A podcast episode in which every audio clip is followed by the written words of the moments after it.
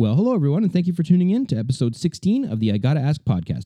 My name is Daryl Oliveira. I am the host of this program, and if you're a new listener to the show, uh, this is a podcast where I speak to cool people who I think are doing some pretty cool things. Um, it's not necessarily a music related podcast, but I've been having some really good uh, luck booking some musical guests, uh, musicians as guests. So um, it's kind of the direction we've been going lately, and, and that's totally fine with me because I love talking to those guys. Um, so uh, thank you for tuning in. If it's your first time, I really appreciate the support and uh, checking out the show. Uh, and if you're a returning listener, guys, you know I love you and appreciate all the support. Um, so thank you again for being with us. I'm going to keep the intro short and sweet today because the episode is actually a little bit longer than than most. Um, today's episode is with Mike Kinshella, otherwise known as Mike Murder of the fantastic punk band Murderland. Uh, Mike is the singer and frontman of that band, and I've been obsessed with them lately. I've been listening to all of their albums and EPs like on repeat. Uh, they're very high energy, obviously. They're a punk band, but they also have a bit of a comedic element to their lyrics, and some of the songs are poppy, and others are a little bit more metallic. And uh, obviously, I'm a huge fan of the band. So when I reached out to Mike and asked him to be on the show, I was absolutely thrilled when he agreed. I couldn't believe it. And uh, we hit it off famously. We talked about a whole bunch of stuff, including the band's history, uh, some of the uh, more, I'll put this in air quotes, interesting industries that Mike has worked in, uh, day job wise. We played a little game of Would You Rather with some of Mike's lyrics and a whole lot more. So um, stick around. I uh, hope you enjoy the episode. And before we get started, I'm going to do something that I don't normally do at the top of the show. I'm going to play a track for you guys. This is a Murderland song. It's the title track off their latest EP, Splitsville. Uh, it's one of my favorite tracks, and I think you guys are really going to like it. Uh, and then after that, we're going to play the intro music to the podcast and get right into the conversation. So hopefully you like what you hear. Don't forget to like, share, and subscribe any way that you can uh, across all the various platforms. And uh, here we go. Here's Splitsville by Murderland. Sure, the lucky ones who can take it or leave it. But then there are the ones who can't take it and can't leave it either. What I'm trying to say is I'm not a drinker, I'm a drunk.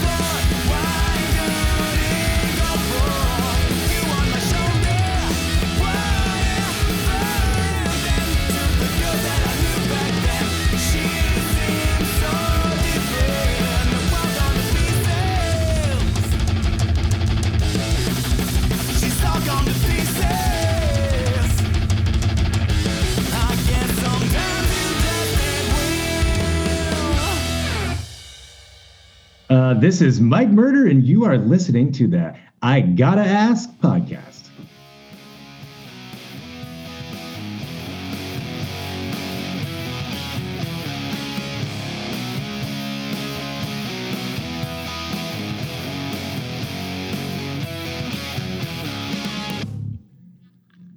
Careful. Before we start, I just want to ask you one question. That's because I'll forget to ask you this because I didn't write it down. Who is this Yeah. guy in the Splitsville video eating the burger? Why does he look so familiar? Okay, that guy. He is an actor. Like he has been in some things. I Okay. honestly couldn't couldn't tell you what what he's in, but he was um the guy that directed the video, who's actually my writing partner uh, in real life. Uh, it worked uh, for E for a long time. Worked on the Soup, if you remember the Yeah, Soup. absolutely. Um, uh, for, uh, formerly Talk Soup, if you remember that far Yep, back. I do. the- yes, I do. into the into the ether. But um but he knew him through that. And he was like, I think he did some some like he did acted on the soup a few times and he's just like a random He looks so fucking familiar to me. Like, yeah, I mean he's probably you've probably seen him in like a commercial or something. You know what I mean? Like Yeah, yeah. I that's what I would guess. Mhm. Um because I think he has done national commercials and, uh, Hmm. and things like that that probably made it to Canada. But um yeah, that guy he was cool. Like he was that's a funny story actually. Like the the that video because that was the whole idea is my my writing partner was at an actual show at that venue and the, the promoter uh the infamous harry jerkface was uh, sitting sit, just sitting in that exact spot. It was like a packed house. It wasn't empty like that but it, he was just sitting in that exact spot like right by the stage and just eating a burger and like not paying attention to the show or like anything that was going on and just like completely just like tuning out the world eating this burger. And my and and Dan, my writing partner, was just like, "That's the fucking funniest thing," and uh, and then like came up with the, he came up with that idea, or just based on that, and then we wanted to get Harry, but Harry like wasn't available, like, like, we, so he had to get we had to get a real actor. We couldn't get the the person, so we had to hire an actor. But um, and then the and also like the redwood that where we shot it was they they make a really good burger, but their their kitchen wasn't open when we shot. We shot it really really early in the morning. And uh, so we had to go to Carl's Jr. I had to like walk to Carl's Jr. in, in Skid Row and like Holy shit. dodge dodge hobos and like bring back a much inferior burger. So he's just eating like a famous star, which I don't know if you guys have Carl's Jr. if it's Hardee's up there, if We- you even have that. we had but- both at one time. There's Oh, one wow. in the neighboring That's city right next door to me, and uh, I can't remember if it was uh, what's the one that's got the star? Do they both have the star? That's I don't know actually. I've never been to a Hardee's. Uh, I think uh, Carl's Jr. Definitely has the star. yeah, I think we have a. But, think it's a um, Hardee's. I'm pretty sure. Yeah, Carl's. I love Carl's Jr. It's so good, but it's also like infamously like Carl Karcher was this like right wing, you know, Oh, like Republican like hero. And Oh, so no all- shit. But, yeah, like growing up, my mom would be like, "We can't eat at Carl's Jr. because like they're like love Ronald Reagan or whatever," and I was like, "I don't know what the fuck that means," but. uh and now, like, I feel bad about it, but I'll still eat it because it's fucking good, man. The double Western bacon cheeseburger, get out of town. Fast food is it's got a fucking grip on everybody, man. You can't you can't it's escape good, it. man. I love it. It's killing me slowly, but I love Oh it. fuck yeah! Tell me about it. I'm diabetic like Polly, so I'm you know. Oh shit, really? yeah, everything I eat That's is crazy. like I'm just always thinking like, how is this gonna oh, fucking Oh, kill me in five years or whatever, right? So I know we're always doing that math, and that's the thing. I try to, I try to do, I try to be in solidarity with her and not eat too much crap. it's hard though, man. You gotta But, live. yeah. right? Fuck. it's What true. do? It's true. Anyway, let's get started, man. I, I think we're we're onto a roll here. I'm, Yeah, I might edit that in. I might leave that story. that's in. yeah, that's cool, man. That's kind of like that. that's a fun story. Uh, yeah, that video is, is fun though. It's, uh, it's like depressing, but No, it's great, man. It's fucking honestly, that was the first kind of thing I saw, and I was like, "Holy shit!" I did like, I, I had heard about Murderland. Like full disclosure, I was a Bomb Pops fan first, right? Obviously, that's kind of how. that's a lot of the ways. That's a lot of the way a lot of people, you know, Well, I find Murderland. if you're not in that world, like if you're not in California or like you don't, we don't see you play shows. Like I don't even know if you guys have ever been. Have you guys ever played in Canada? we have not. No, Yeah, so no, they won't let us in. I'm sure we could swing something. We're polite enough to like. yeah, that's.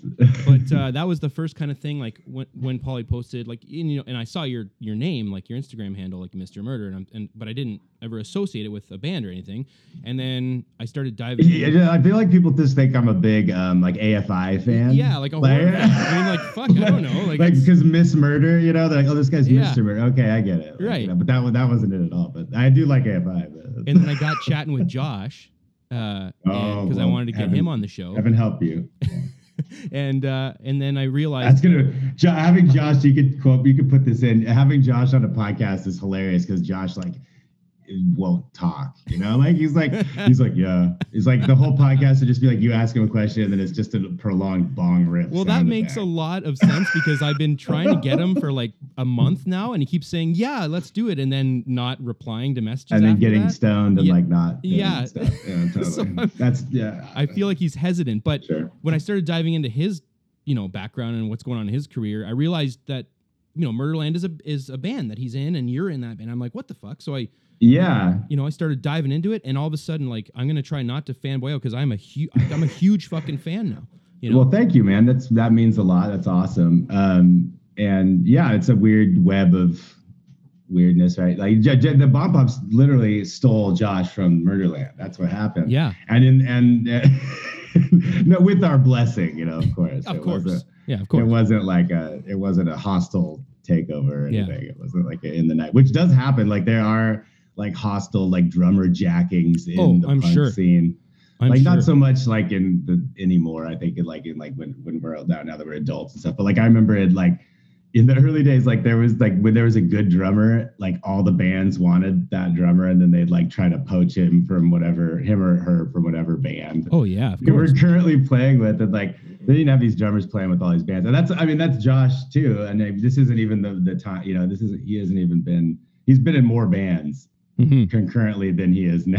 Mhm, you know, mhm. like like I think there was a time when he played in like I think you asked this question thing, but it was like he was in like four of the bands that were on a bill once. Like it was Holy like he shit. just I think three or four. I think maybe he was like not in one of them and he got a break, but like it was like he was in almost all the bands and he's like a dummy, so like he'll be like, yo, dude, like it's no problem, you know. And then then uh I was just gonna be this whole thing is gonna be slander of Josh. He was. There's no way he's gonna Um, do it now. He's gonna be like, "Fuck that show." No, he's gonna have to do it now so he can fire back. That's the thing. I'm setting him up. Right. But uh, he's gonna have to come at me. Um and get set the record straight, so to speak. But uh Let's uh let's get rolling here for real, man. I I, I want to yeah. get right into all this stuff because it's clearly we're on we're already on a on a pretty good fucking roll here. So Yeah, man. we might as well start. Um, so anyway, why don't you tell everyone who you are, Mike, and and, and where, what band you're in? all right. Well, I, my name's Mike uh Kinshella, aka Mike Murder. Um, not as scary as it sounds. Uh my band is Murderland. Uh, to go with the name, and I actually once had someone ask me if I named my band Murderland just so I could have a cool alliterative stage name.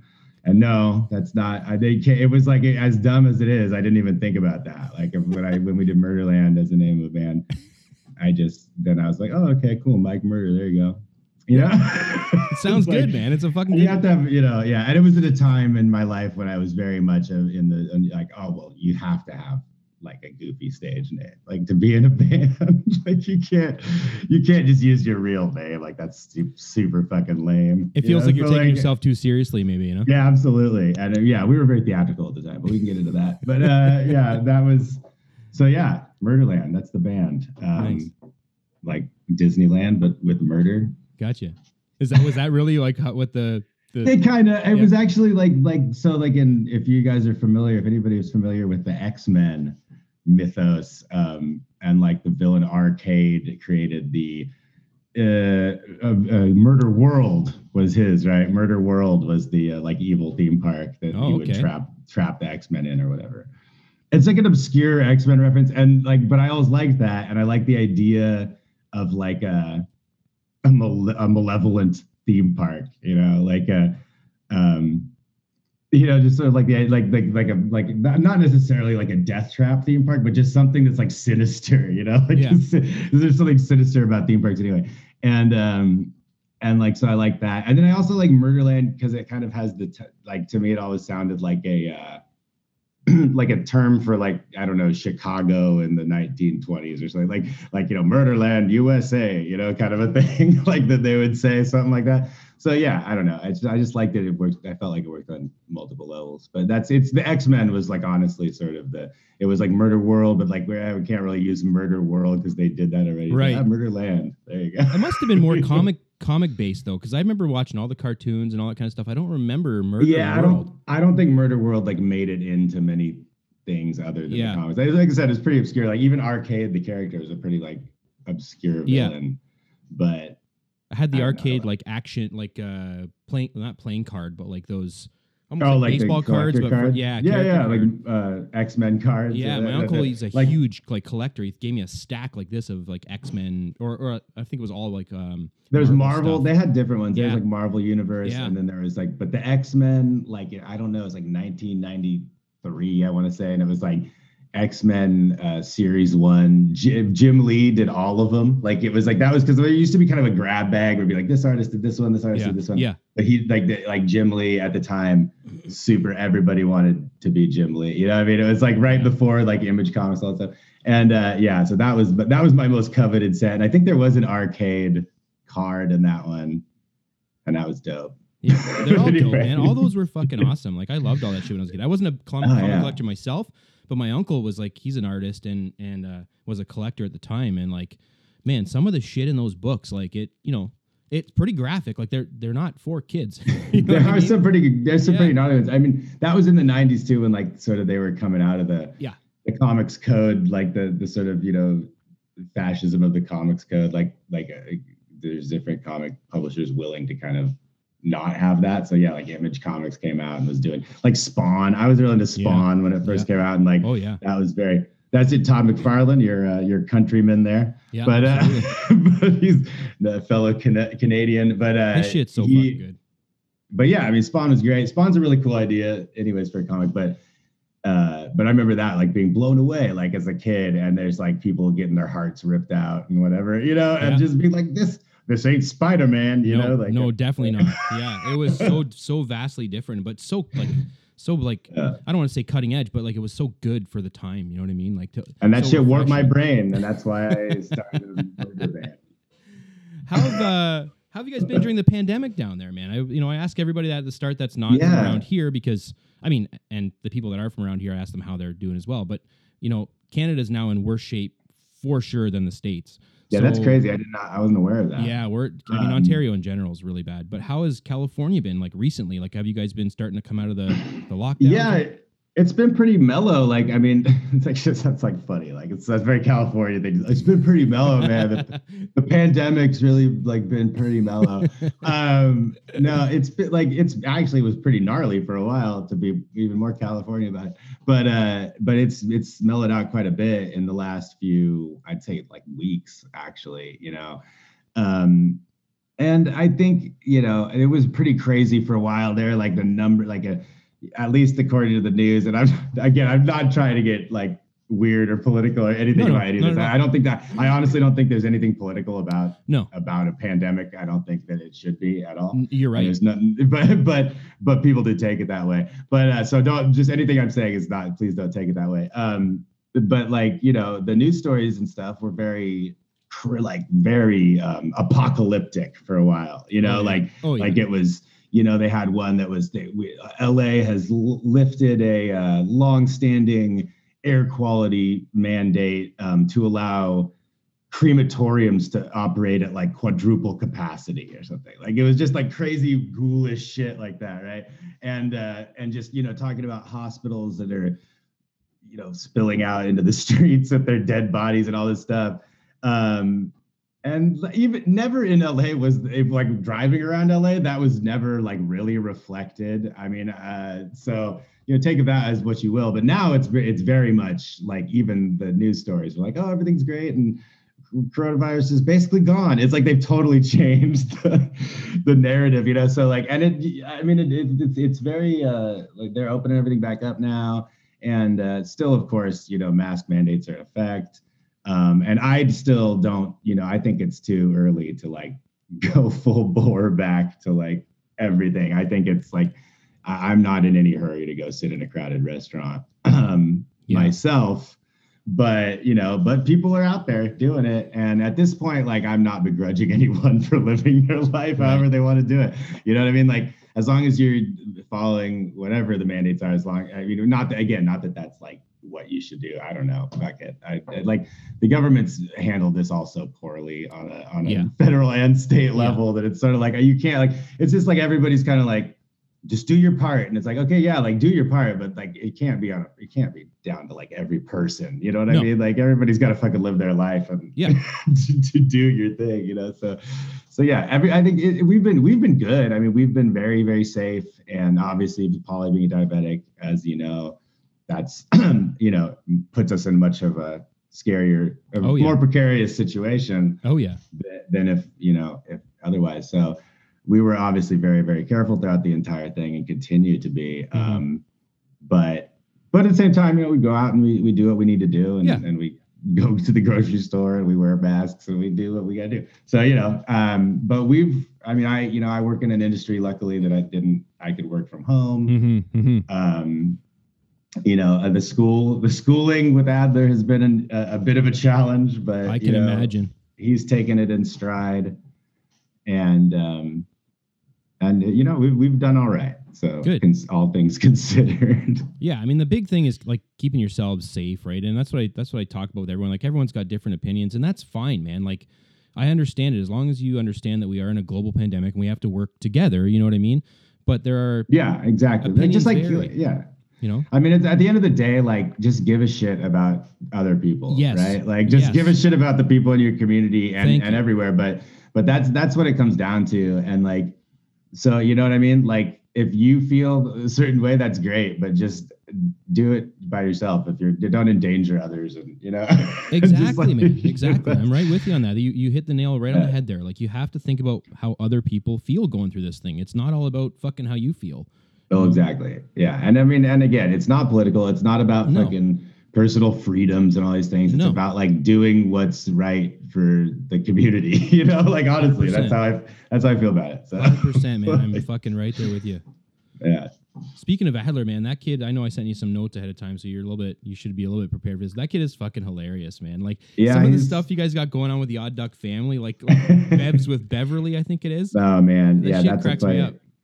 Yeah, Beverly is a character that Adler like created. He got a hold of a wig one day and just um got a got got he yeah so he just created and i mean uh, to be honest i think beverly is like um you know loosely based on you know i don't know like his every like uh, women in adler's life i mean polly to some degree Yeah. but also his grandmothers and stuff but Right. but um but you know and and and just it's just funny he kind of ran with it It's just funny that he added that like New York accent and then he. yeah he's kind of got this like southern sass weird thing going on i don't know what it is exactly is it but yeah Southern it's or is it like like I'm- East Coast? I can't. I'm not sure. It's like I don't think he, it's just kind of a it's a weird hybrid. It also changes a bit from time to time. Like sometimes I'll have to be like, okay, like Beverly's totally a different character now.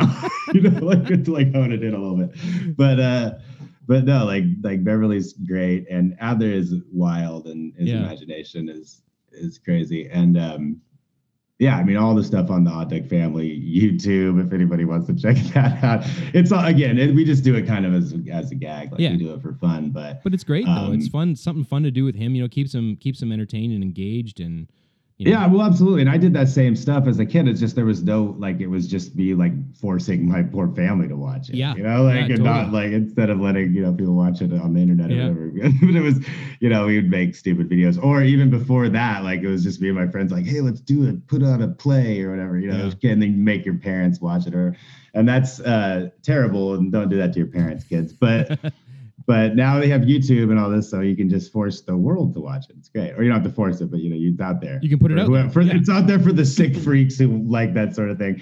Um, and that's, you know, yeah, he comes up with all this shit, the werewolf on the bus and and um Werewolf on the that. Bus was so good, man. Like, and it was that his idea, and then you guys. Yeah, yeah, that was absolutely his It's idea. fucking great, and, man. And then we helped to, you know, we helped to write the song or whatever, but it's but uh and then it was funny because that was right that was right when the pandemic when the quarantine started. And so we are like, you know, like if we had this whole plan to do like, oh, we'll go, we'll get the shot of the school, the real school bus and stuff. But then like of course, like there was no school buses all of a sudden. So we had to like use the model school bus and like do the forced perspective, which is pretty stupid, but it's it's funny. Like It it, adds fun, Yeah, like worked. goofiness to it. But yeah, no, it's super fun. And we've tried to get into like the video game streaming stuff a bit and do some of that, which is again, I love video games and they're Mhm. like my favorite thing, but I don't understand. Like I'm so out of touch with like the like modern like streaming world and stuff. Oh, like I. I'm such an old man when it comes to this. Like I'm like I video games are meant to be played alone and uh or with your friend there on the couch. Yeah, like don't you. you know like yeah like like and you just pass it back and forth or whatever. Like you know you know none of this garbage. You don't have to be playing online all the time. But anyway, I'm an old man about it. But um but but he loves it, you know. And so we we like it's fun to get on the on the thing and stream. We're actually gonna we want to start a new series where I don't know if you've played um, or have heard of uh, Divinity Original Sin 2. I've The, heard of uh, it, but I don't play any of that stuff. It's like a super epic RPG from Yeah. Larian, and it's like it's like a hundred plus hour RPG.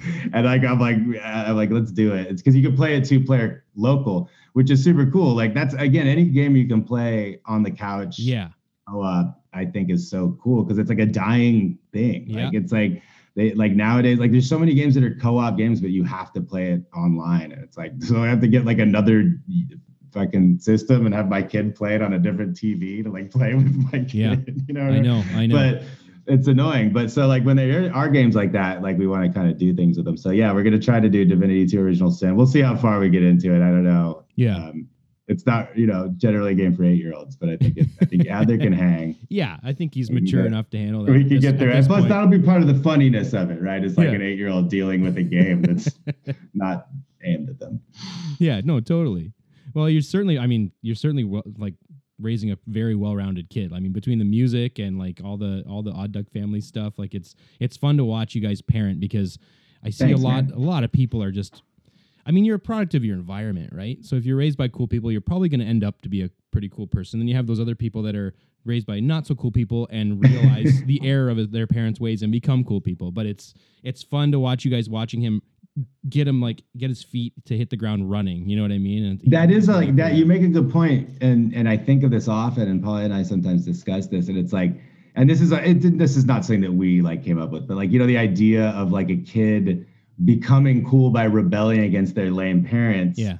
And like, are you setting your kid up for failure by being too cool as a parent? you know, and it's like, and I mean, like, like it's a bit of a joke, but there's like some truth to it, right? There's some like sort of like because like again i my mom like i i was raised by my mom and like she was very cool but she was also not like on my wavelength like there you know what i mean like she was uh, much stricter and and more like square or whatever than like we are as Yeah. parents and like so there was a degree of like fun of like whatever mom like i'm gonna go listen to music crazy and you know Yeah. and a bit of that like shot and it's like with other, it's like i think you know it's harder to like shock us. And and therefore i don't know if that makes it you know does that just turn him into a raging psychopath? Or does that turn him into like somebody who just doesn't care about that and therefore is like less interesting? I don't know. You know i, I honestly don't know. These are just like all things you think about as a parent but and Oh, mostly you just mostly you just like let it rip and just see what happens. But uh it's all you can really do. But um but yeah i mean it definitely i've de- we've definitely thought of all that stuff. You know Yeah. it's kind of No, like totally. oh like are you making you know like because then there's like fun like and this is so dumb but like as a, like i'm like is he gonna miss like the fun of sneaking around behind his parents back because he like doesn't really have to you know what i mean? Like and i'm like because that is fun to some degree. There's like a like at least i i've had fun you know a little bit. Not that i got into any like serious like trouble with the law or anything but like you know just sneaking around doing Yeah. things you know you're getting trouble for Yeah. being you know sneaking your parents booze or whatever it is you know what i mean? Like like stupid things you do as a kid not Yeah. as an eight year old but like No, you know, of course not. but, yeah. but like you know and later on and i just think that that does like i don't know there's i have good memories associated even though they're like you know they're like at the time you're like oh shit i'm gonna get in trouble or whatever it's like you know i have thinking back i'm like yeah it was fun you know Yeah. Oh, like- is, man. That, that that stuff is fun. But I was, I, you know, I grew up with, like, I I found punk. I, when I realized what punk actually was, was in like kind of like in my early high school years, right? I, I just always thought it was like I knew I liked punk bands, but I just thought it was rock and roll, right? And then yeah, yeah, well, you were right Yeah, and then yeah I, I met these the guys the that day. were punks because that was when punk was break like all the pop punk stuff was breaking you know like blink was on the radio and on fucking Oh, yeah, in yeah. movies and shit and and then i met these kids that were you know quote unquote punks and they were they were like the bad kids right and not really like fuck the town i grew up in it's you, there's there are no real bad kids i don't think but uh you know, we, well, for we sure. Yeah, that's what around. I'm, yeah, exactly. You like know? they just not do it, you know, just Yeah. delinquents, right? Like, Yeah, but there like were- low level delinquents. Yeah, exactly. and there were kids that were that their parents knew everything they were fucking doing. They were giving them booze. You know what I mean? Oh, My- yeah, My wife's exactly. Knew sister, like her her their father used to give her bottles of his homemade like apple wine. Like, here, go drink I mean, that's kind of dope. Like, Yeah. yeah. take drink the moonshine. Like, watch out, don't go blind now. Don't drink, don't drink it too fast. But know? at the same time, it's like it's like you're saying, like, do you feel like you're you're missing out? It, it was kind of weird for her dad to give us booze and be like, "Here, go have fun." But you know I mean? It seemed yeah, we had friends like that too. Like, we had we had friends that would like that was just it. Like, Yeah. they would like their parents would like buy booze and then be like, okay, we'll be upstairs. Like, let Yeah. us know if anybody gets alcohol poisoning. You know, it's like Yeah, And it was like, first of all, I just nowadays it's just that no one would do that for fear No. of like lawsuits. Of course, shit, yeah. think. And like because of just craziness. But like at the yeah, at the time, it's like, you know, nowadays that would be all over social media. People would be like, this this party, you know, with the parents there, you know, it'd be a scandal, right? But at the time it was not.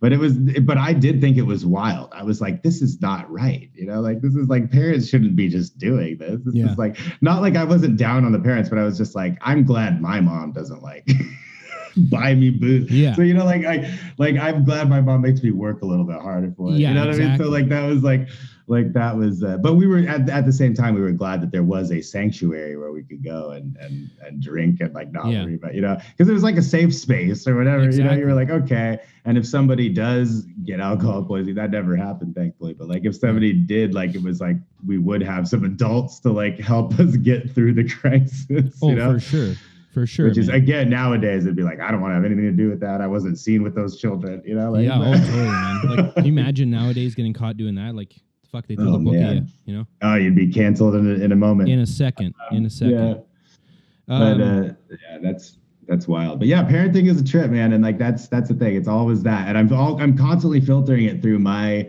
my experience as a youth, you know, Mhm, and like mhm. thinking about that because I did. I've been like I generally had a pretty good one, but there was of course things that you're like eh, I could have used some improvement, you know. So I, you know, you try, and that's all you try to do, right? Like that's what the old adage says. You try to like just do better than your parents did or whatever, Yeah, right? You know, like like like fix the mistakes that you and so and I mean I like I my mom did a great job, bang up job, ma. yeah, So uh, you know, and so like I don't there's not a ton of room for improvement, but of course, you know, you always Yeah. think there is. So How strict was she growing up? Like, like for example, my parents were fucking strict as all hell. Like, I couldn't even they wouldn't even let me drive with people. They were so terrified that somebody would driving me around and get me into a car accident that I had to walk around the corner and jump into like my Oh friend's man! car. See, but off. that, that, and that's part, and that was probably got a little thrill out of that, right? Yeah, like, you're always- go. But it also kind of felt Okay, mom, go into the corner. You know, Yeah, but it also kind of felt weird because you're like, fuck, I just want to go jump. I want my friend to come in like the I, driveway. this shouldn't be a Yeah, problem. yeah, exactly.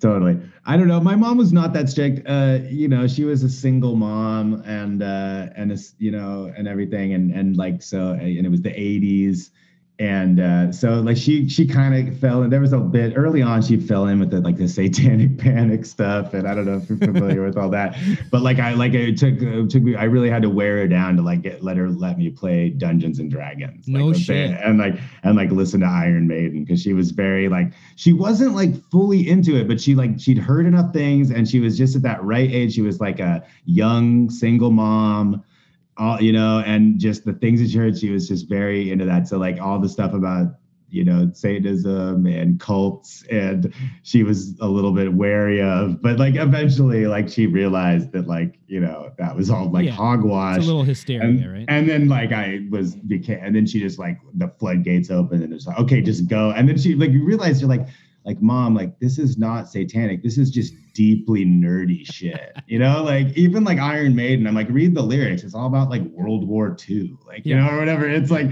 like it's so dumb like people that are like oh it's satanic like no these are just fucking nerds you know like and that's all I was like, mom I Even was just Kiss. a like, you remember people Oh, made yeah. such a big stink about Kiss, I'm, and I remember growing up thinking because I remember somebody told me it's called it stands for Knights in Satan's Service, and then I listened yeah to that's it, a like, classic the myth fuck is this shit? This isn't like satanic. Kiss is fucking disco. Yeah, it's like. I mean, Kiss is hilarious. It's like Kiss is literally that is what it is though. It's nerds like being cool, like Yeah. pretending to be cool, and so they're like have to put on makeup and put on this big disco show to like be cool, and they were fucking cool. You know what I mean? Like Yeah. people bought it, right? People were like, oh, they're fucking sweet. You know, like like all like ladies wanted to bang them and stuff. So like Oh, shit, yeah. you know, I mean, like like I, uh, I that's totally Kiss. Kiss is like again just nerds going like a different direction, Totally. you know, than like than than something like Iron Maiden or like you know, and Kiss is much more like we're gonna fucking show show the world that we're actually are cool. Yeah. right? Oh, Like, totally. in the most cartoonish way possible. But it totally Cartoonish way. Yeah. Like I never understood the makeup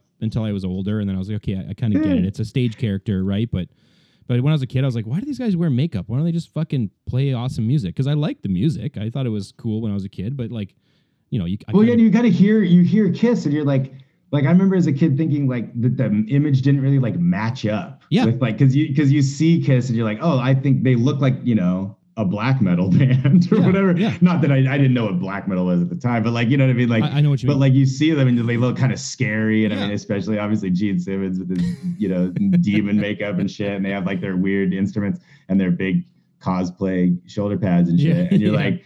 And then they're playing like goofy disco Yeah. pop songs, you know. They're like, "I want to rock and roll all night," and like, and I'm like, but I liked it. Like, I was like, "Oh, that's cool," like a cool juxtaposition. But I was like, "It's weird. I don't understand the like." It seems I was like, this seems wrong as a kid. You know, I was like, this seems like they mixed matched the wrong th- look with the wrong sound. right.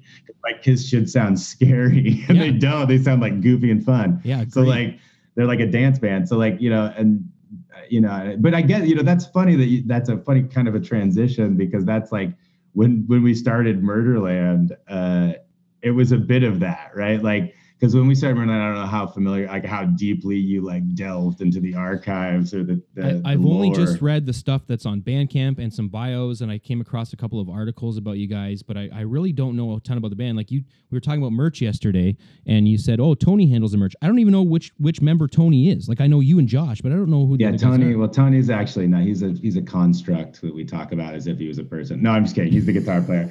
He's a he's the lead guitarist. Um, but like, yeah, I mean, there and there, there's a bit of a Murderland is a bit of a revolving door. You know, like I mean, again, because we have so many people that have been in other projects and Mhm, stuff. that, mhm. Like like all our guitarists have been replaced Is that right? or another. Not replaced, but you know, have been swapped out Right, right, right. momentarily for at one time or another. But uh, but yeah, when we st- when we started, um, yeah, Murderland's like I guess you could say is more of like a collective at this point. Uh, it's a thing that refuses to die, even though I've tried to kill it several times. um, but but like for some reason, they uh, the rest of the world wants it to stay alive. So that I guess I'll I, I got to keep it running. You got to keep I'll it running. continue to acquiesce. But um, yeah, I mean, when we started, it was very much um, like we were wore like makeup and blood. Oh, really? And yeah, oh yeah, it was like we had a whole stage show, and uh, not but not like I shouldn't say stage show. It wasn't like show. it wasn't like Gwar or anything like that. Yeah. But it was like you know, like we would like we had a persona and it was very silly and over the top. And it was like um, the whole idea was always to kind of combine a more like traditional pop punk sound like a screeching weasel kind of derived uh, you know pop punk sound with like the misfits you know energy. And like and and so like that was why again we were like oh it's fun to like put on halloween face paint and be ghoulish and make dead baby jokes and whatever you know like Yeah. so that was like and that so like early on that was very much our like we were much more of like a we had like a character right Mhm. you know that we all like we sort of portrayed like a like a persona on stage that was different and a bit more cartoonish and stuff but the I, what i always liked was and it's sort of like kiss was like that like but in the almost i guess the like i guess it's not like kiss but in the same way that you're like oh these guys have like like that they're dressed like skate tr- skater trash but then they have like blood coming out of their eyes Mhm. and mouths. Like that's a weird thing. And then they like play these songs that are like poppy and upbeat but they're about like m- like fucking gross things Yeah, you yeah, know? like like so and that's and so that was sort of like the idea at first was to kind of like just throw people off like in every way possible with like with like these different like you know Well, the- conflicting ideas it's right? that certainly happened to me. So like when I first listened to it, the mu- like the pop punk aspect of the music caught me right away because that's that's always been like my love since I was like in high school, right? And then I hear the lyrics and I like I knew instantly without knowing like I I'm gonna ask you, it, was the comedic element always in there from the start? Because as, Oh, soon, yeah, as, yeah, as yeah, soon as I heard that, it was just like it hit every fucking chord for me, and I'm like, this is I love this band now because you had the, the gruesome, funny lyrics with the pop punk shit, but then you've got other songs that are like a little bit more metallic and fucking rock. You know what I mean? Like like yeah, Beach that's the Bunny, thing. We're all Babylon, things like fucking metalheads at the end of the day. So like Yeah. that's you know like you're like we're metalheads that really like can't cut it in a metal band. So like like like we're like better at playing pop punk. So like we uh so that's kind of how that worked out. Like especially again early like you see like on every Murderland album or whatever, there's like at least one song where we're pretending like we're a metal band or like that first one we like or the second album we pre- like there's a couple where we're like we really want to be Propagandhi you know or whatever like but not like it's not the vocals aren't propagandish or whatever but like Yeah. the the song structure and stuff Yeah, yeah. like uh, like oh you could tell like we're listening to a lot of like you know Potemkin City Limits or, mm-hmm. at that particular moment you know um then we got we put a lot of Moog on that on that full length too because I noticed, a yeah. of, we were listening to a lot of Travoltas at the time. I don't know if you're familiar with the Swedish band, the Travoltas. I am not. Um, they're a dope pop punk band. Really? Um, like a sort, yeah, sort of a like Ramones core, but like leaning in the Beach Boysy kind of direction with like lots of like doo-woppy vocal harmonies, and then they do, and then they have a Moog, like they have like a Moog player, like it's like they have a dedicated. It's not just like oh, like they added it. It's like the one of their guy band members keys, just like yeah. plays it, yeah.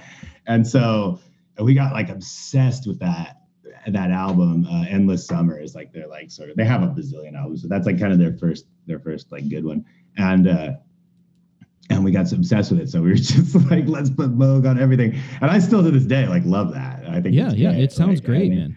i think it's fun and then, then plus it's just like we always are fans of like putting weird shit on you know like just like trying shit you know like Sure. Yeah, and, yeah. and throwing other instruments and things and, and trying weird things and and uh, we got on the stuff we're recording we're working on now we've got a saxophone player that's, that we brought on board sort of as a full-time band member so Oh wow, so we'll see what happens with that but that's yeah. interesting. Can't wait to hear Yeah.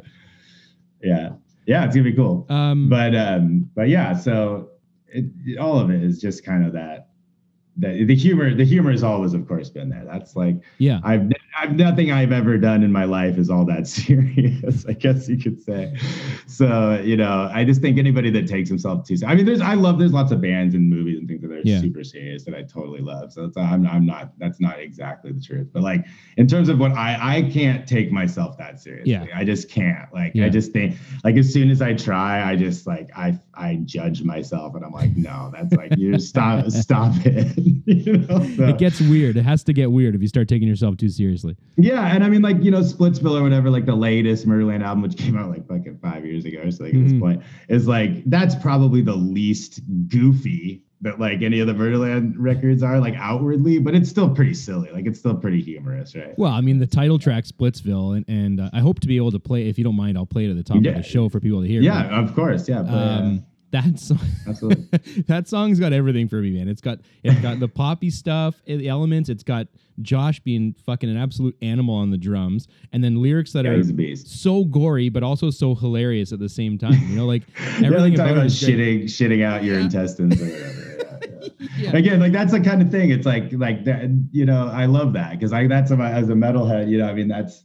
Um, and there's a song on Prelude called Mortuary. That's Yeah, just yeah. I, I listen to that song now and I'm like, oh, I can't. I sometimes I can't believe that I actually put that song out. You know, and there's I hear that a like lot.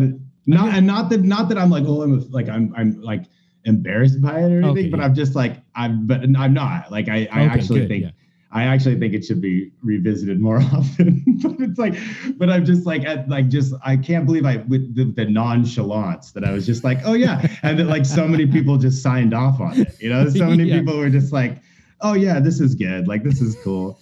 people will enjoy this. Like you know, I'm just like this song is, and but but but I love that, and like that was the idea of like taking literally like something like a Cannibal Corpse or like Carcass, which are like Carcass is like one of my favorite bands ever of all time and like probably like a hugely influential band just on me as a person and uh and like their part of that is their lyrics are just so over the top and like gory and and just like like they almost like make up words that like like medical type words that like aren't real but sound real and it just like it's great and and like and they were also the fact that they were all like 18 year old kids in like london or whatever you know just like fucking around and like Oh, just wow. like looking through medical dictionaries like making this shit up and it's just awesome and but so that was like partly like i just i love the weirdly like specifically like like anatomical shit that Carcass Yeah. does, and and like I wanted to do that, but I was like, but but like the, here's the thing is like in metal songs and in Carcass, like you can't really tell what they're singing about unless you really pay attention and like know what the Mhm. lyrics are because it's all you know yeah, whatever. yeah. And so your average person isn't going to be like, oh, they said that lyric there. They're just like, oh, it's a crazy metal song. But when you put it in a pop song and you have the lyrics like the vocals clean, and then like you have somebody talking about fucking, you know, I don't know, raping corpses with the, you know, and creating new new holes to puncture and stuff. Like that's horrific, terrible shit, you know. But like when you're when you have it in a pop song, there's it's like there's something funny about that. Well, that's me, it. You know, you know it's not serious, so it's funny, Yeah. right? If if you go into if you were just a if you weren't a fan of that kind of music and you heard it, eh, you it would probably fucking mortify you. You know what I mean? But but for people Oh, yeah. that are that are punk fans and know about the horror punk genre a little bit, like kind of like I did before, and you you understand where it's coming from and that it's metaphor and comedy, you know, all wrapped up into one uh, into these songs. Well, yeah, like the and then the Misfits, are like you know, I mean, the Misfits are like that, right? Like, like that's Yeah. what's so funny, and I think people like kind of lose sight of like what the Misfits were because they've become so like sort of bigger as an idea, right? Then Yeah. like it's like the Ramones or anything. It's like these punk bands that have become so monolithic that like you kind of forget that they were just a bunch of kids doing stupid shit, Yeah. you know? And it's like, and like you know, that Glenn Danzig is like, like, dude, these guys are fucking like, like nerdy meatheads from fucking Jersey that are like pissed because they probably couldn't get laid. And like, you know, and it's like, I mean, like, dude, the song Attitude is like ridiculous. Like that song, if you put that, if somebody put that out today, they immediately canceled. Like, sorry to keep using that word, but like, you know, it's it's relevant. just, I know, but like, you know what I mean? Like that song is like, I mean, and again, like you, you, you, you, everybody who who now listens to that song or covers it or whatever is like doing it very tongue in cheek, right? They're like, oh, this Yeah. is very silly and self aware, but like, is it like, or is is it like the the biggest like just like straight up misogynistic Jersey meathead song in the world? You know. like, you decide, right? like and the like, listener. yeah yeah and i mean i would like to think that like glenn danzig like had had a sense of humor about these things because he is also like at the same time like you know writing songs about uh like you know inseminating children as an alien being and, and like you know whatever you know? So like you know and j- collecting the skulls of little girls. So like you know there's it's all very you, you better take it tongue in cheek. Like again like murderland or whatever. Yeah. but at the same time, like attitude hits a little different, you know what I mean? Because there isn't like a supernatural element. He's just like a douche talking to his poor girlfriend or whatever, you know? So like, and but what I always thought was like with attitude was that it was like Glenn Danzig is basically just like this nerdy dude. He's like super into like horror and comics, and he's like in his mom's basement. And he's like fucking. You know, Sally, whatever. Like, I asked her to the prom and she said no. Like, she's got a fucking attitude talking to me like that. You know, and it's like he would never say this to this girl's face, you know, but Yeah. like, but like he's writing a song about it it in a because he's song. Yeah. because he's super pissed that like Yeah. this girl that like turned down, or like probably didn't even ask her. You know, he probably like he probably was like that girl, like man, she thinks she's better than me. You know, like like that's Glenn Danzig, and then like you know sitting like reading fucking you know Tales from the Crypt and being like fucking Sally. Think she's hot shit. Fucking got a lot of attitude, that girl. You know, like you know. So that's how I imagine it. So it like does make it a little better, but it's still like just like you're kind of like like that. You could see how somebody could take it in a totally different way. Like Oh, if you heard that song out of context that didn't real know what it was about, you'd be like, oh shit, like this is really problematic and Yeah. bad. Yeah. you know. So like, so I just think it's like so funny. Like the, the people lose sight of like the like the, the Misfits started is just this kind of goofy. Like again, it was these kids, you know, like and. uh and just singing about stupid shit. And like that, it's shocking though. And I remember even like when I first discovered the Misfits, that was like why we thought it was cool. Yeah. And like, you know, when we were like 12 or whatever, we were like, dude, you fucking, I killed, I killed your baby today. Like I raped your mother today. Like this song's fucking crazy, man. You know, like, you know, like, like you hear the fucking lyrics of that. Like that's fucking crazy shit. You know, it's like the first time you hear NWA or something. Yeah, exactly. You know, it's like it blows your mind. Yeah. You're like, I didn't think music could be like this. Yeah. And I didn't know you could get away with this shit. You know? Yeah. Like at least that was what it was for me. Like the first time you're like fuck the police or something, I was like, what the fuck? Like you could write songs like this? Like this this is a song that like made it, you know, yeah, like totally. you know, as a kid, you're just like, that blows your mind. And same with with the misfits, like that was absolutely like where I was at with it. And that's why that's why I fell in love with the Misfits when I was a kid. Sure. Because it was like, and then they have these weirdly, like again, the juxtaposition of like they're singing about these really fucked up things, but then they have these kind of like doopy doop, like, you know, Yeah, like yeah. pop, like like mid-century pop kind of like meant like uh sent, you know, like deals with them, like the Yeah. songs.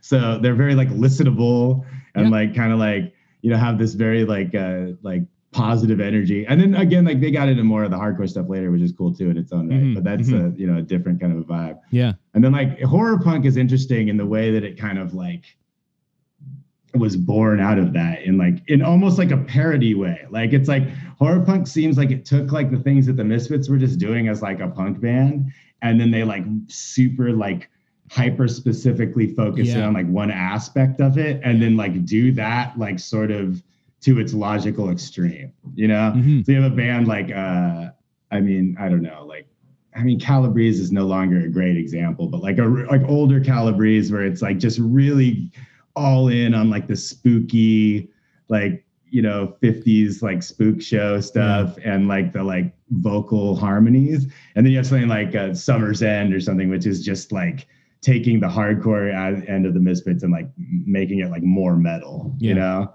so like you and, and i just think like that those are sort of the two camps of horror punk and like with, with murderland we were always kind of trying to like capture the more like no it's just like a punk band that's like also like kind of likes this mid-century sound but then also is like really into horror stuff Yeah, yeah. you know like because that's what i always felt like i don't think the misfits were trying at least at first to do like a thing like a horror thing Yeah. they were just like into that shit Yeah, you know and they it was wrote. like yeah exactly just like there's like the, the ramones were trying to basically be a like 60s girl group but Yeah. they were like what they knew about was like breaking up with your girlfriend and doing drugs you know Right, Like, yeah. like, so they like sang songs about it but like you know it's like the same thing it's like the, Mis- the misfits just trying to be like a punk band Yeah. but they were into like gore and misogyny or whatever It's amazing how it can they can like those bands can become so influential, like you're saying, you know what I mean? They can influence so many different bands and and what those each individual bands take from their music can actually create subgenres. It's just it's fucking wild. You know what I mean? Well, yeah, and I mean, like, so, like, I you'd be hard pressed probably to find a punk band, period, that doesn't like at least cite the Misfits as some sort of inspiration, right? Right, Like, even if it's not like their main inspiration, Yeah. like, so somewhat influential, Mhm. and like, you know, on that level, there are like a ton of like regular punk bands that also are part of like the Misfits lineage. You just don't. It's just not as obvious, right? Mhm, So mhm. like, you know, so so I do think I did not to say that like like those don't exist and there are like definitely bands that like you know i mean like fat mike or whatever it's like Mm. oh the misfits are the best band ever i mean i don't i don't quote me on that don't quote- don't quote me quoting him but he's like he is on record as being a huge misfits fan Yeah. and, and, like that they're super influential but you wouldn't like hear NOFX and be like oh the misfits you know No, yeah, exactly, exactly. like Yeah. you know what i mean Yeah, So- you can be a fan and not let it influence your writing for sure, right? It's or like it influences it in some like yeah, in some ways, different way that doesn't manifest itself as like direct right?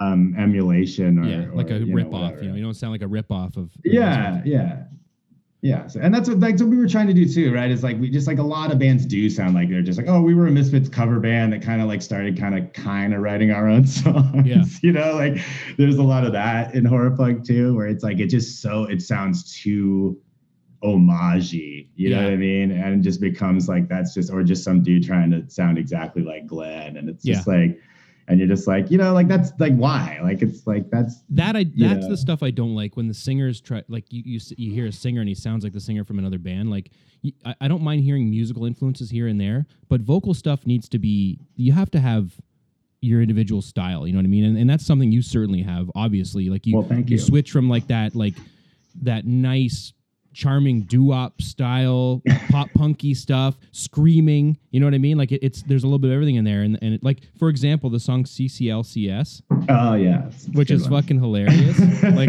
I was just giggling to myself the whole time, the whole first time I heard that song. But that's that's well, again, that's yeah that's sort of the, you guys stood ob- the, the most the most obvious example of like the sort of like like croony to screamy Yeah. uh, sort of vibe Yeah. but um yeah that song was like a goof like it almost didn't make it onto anything I'm Like, so you know, glad it did. It's the- so good.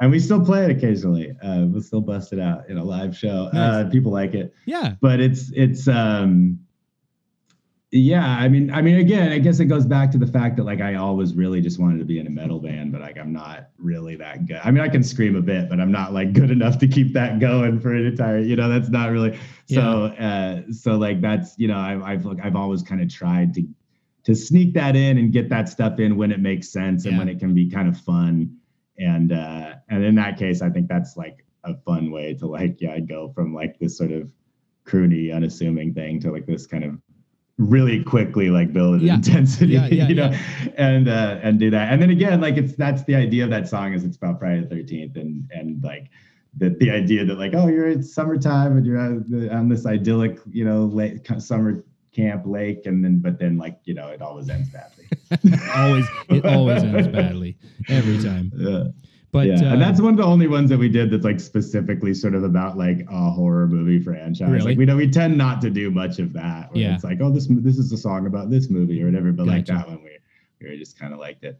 And it's also like it's not you know I think I do say Friday Thirteenth in it, but it's not like it's still a bit like uh, it could be about whatever. yeah, it's a little vague, right? It's not like a direct. Yeah, you're not commenting on Yeah, it directly. you don't say like Jason's coming at Right, you or whatever. right and um the screaming peppered in is so much for me it's so much more enjoyable than just hearing straight screaming like uh, like i love bands like Alexisonfire too you know what i mean but they like it's almost a little bit too much for me the screaming in that sense it's great but it's not something i want to listen to like for like a long period time. I Yeah. can a couple songs here and there but the way you guys do it and with your vocal like it's it just fits perfectly those little peppered in spots you know Well, thanks, man. That's that's very that's very cool. Uh, yeah, I, they, that, that, and we that's what I hope too. I hope that it's like it hits right. You know, it's not Yeah. it doesn't feel forced or anything. So like so and yeah, I mean it's it's something that I continue to do a bit of, and like I you know like you said, it's there's still metal like on the on Splitsville like Beach Bunny Babylon. Yep. It's basically like a straight ahead like oh metal that's a, that's an awesome tune by the way Um, thanks. And that's a, and yeah, like that song is like literally about um like Newport Beach, California. It's about it's like a specific town in Is Orange it? County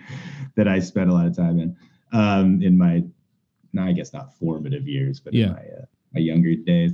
Mhm. Um, and it's a terrible place, but uh, um, but but beautiful. Yeah. and that's sort of the idea of that, right? Like this sort of the the allure of of uh, too much fun. Yeah. Oh, for sure. We've all been there, right? Partied that's kind of a a theme place of be. yeah theme of that whole album right Yeah. it's kind of like you know that's it's it's it's a little bit more of a like oh like fuck Yeah. Yeah. like, like that's sort of the the attitude of it but still again not not to be not you still want to have fun with it and like that song is very like silly Sure. and uh and and very over the top you Yeah, know and you, so you can tell when you like I've been watching the um the Bridge City sessions quite a bit because that's oh yeah yeah that's Oh a great live performance by the way. That sounds really thank good. you You know, for being And- live off the floor, it sounds awesome. Well, let me tell. I'm gonna have to. I, I'm gonna have to like totally like pull the curtain back a little bit. Oh, okay. Because because I got to give props where props are due to the engineers at the Bridge City sessions because so that was that we did this tour. It was not, not barely a tour. We called it a world tour. It was three days. um, it was right before quarantine. And we also like always joke because a bunch of us did get sick on this tour, on this very, very short tour Oh shit. and and so we were all now in retrospect joking that oh shit we were patient zero or whatever you know but, like, but we spread it all across the world even though we went to only three cities but um, on the west coast exclusively but um but yeah so we like went on this tour this three day tour and it was really because our friend matt wilson who was in a band called code 415 who uh it was uh, uh, from Santa Barbara. We used to do a lot of do a lot of shows with them, and uh, they're no longer in that band. But he's he lives up in Portland now, and he's in this new band called the Proper Channels, which they're awesome. Check out their Bandcamp. Um, they like pop punk band that does like all their songs are very much like if you're into the Misfits or like the Riverdales or anything like that, you Mhm. would dig them because they're like very, all their songs are about like uh, 80s dystopian movies. Oh, okay. Like like What are they all, called? like- Sorry. They're called the Proper Channels. Just writing down. and uh, yeah, like all their songs, they have songs about like Escape from New York and uh, oh, cool.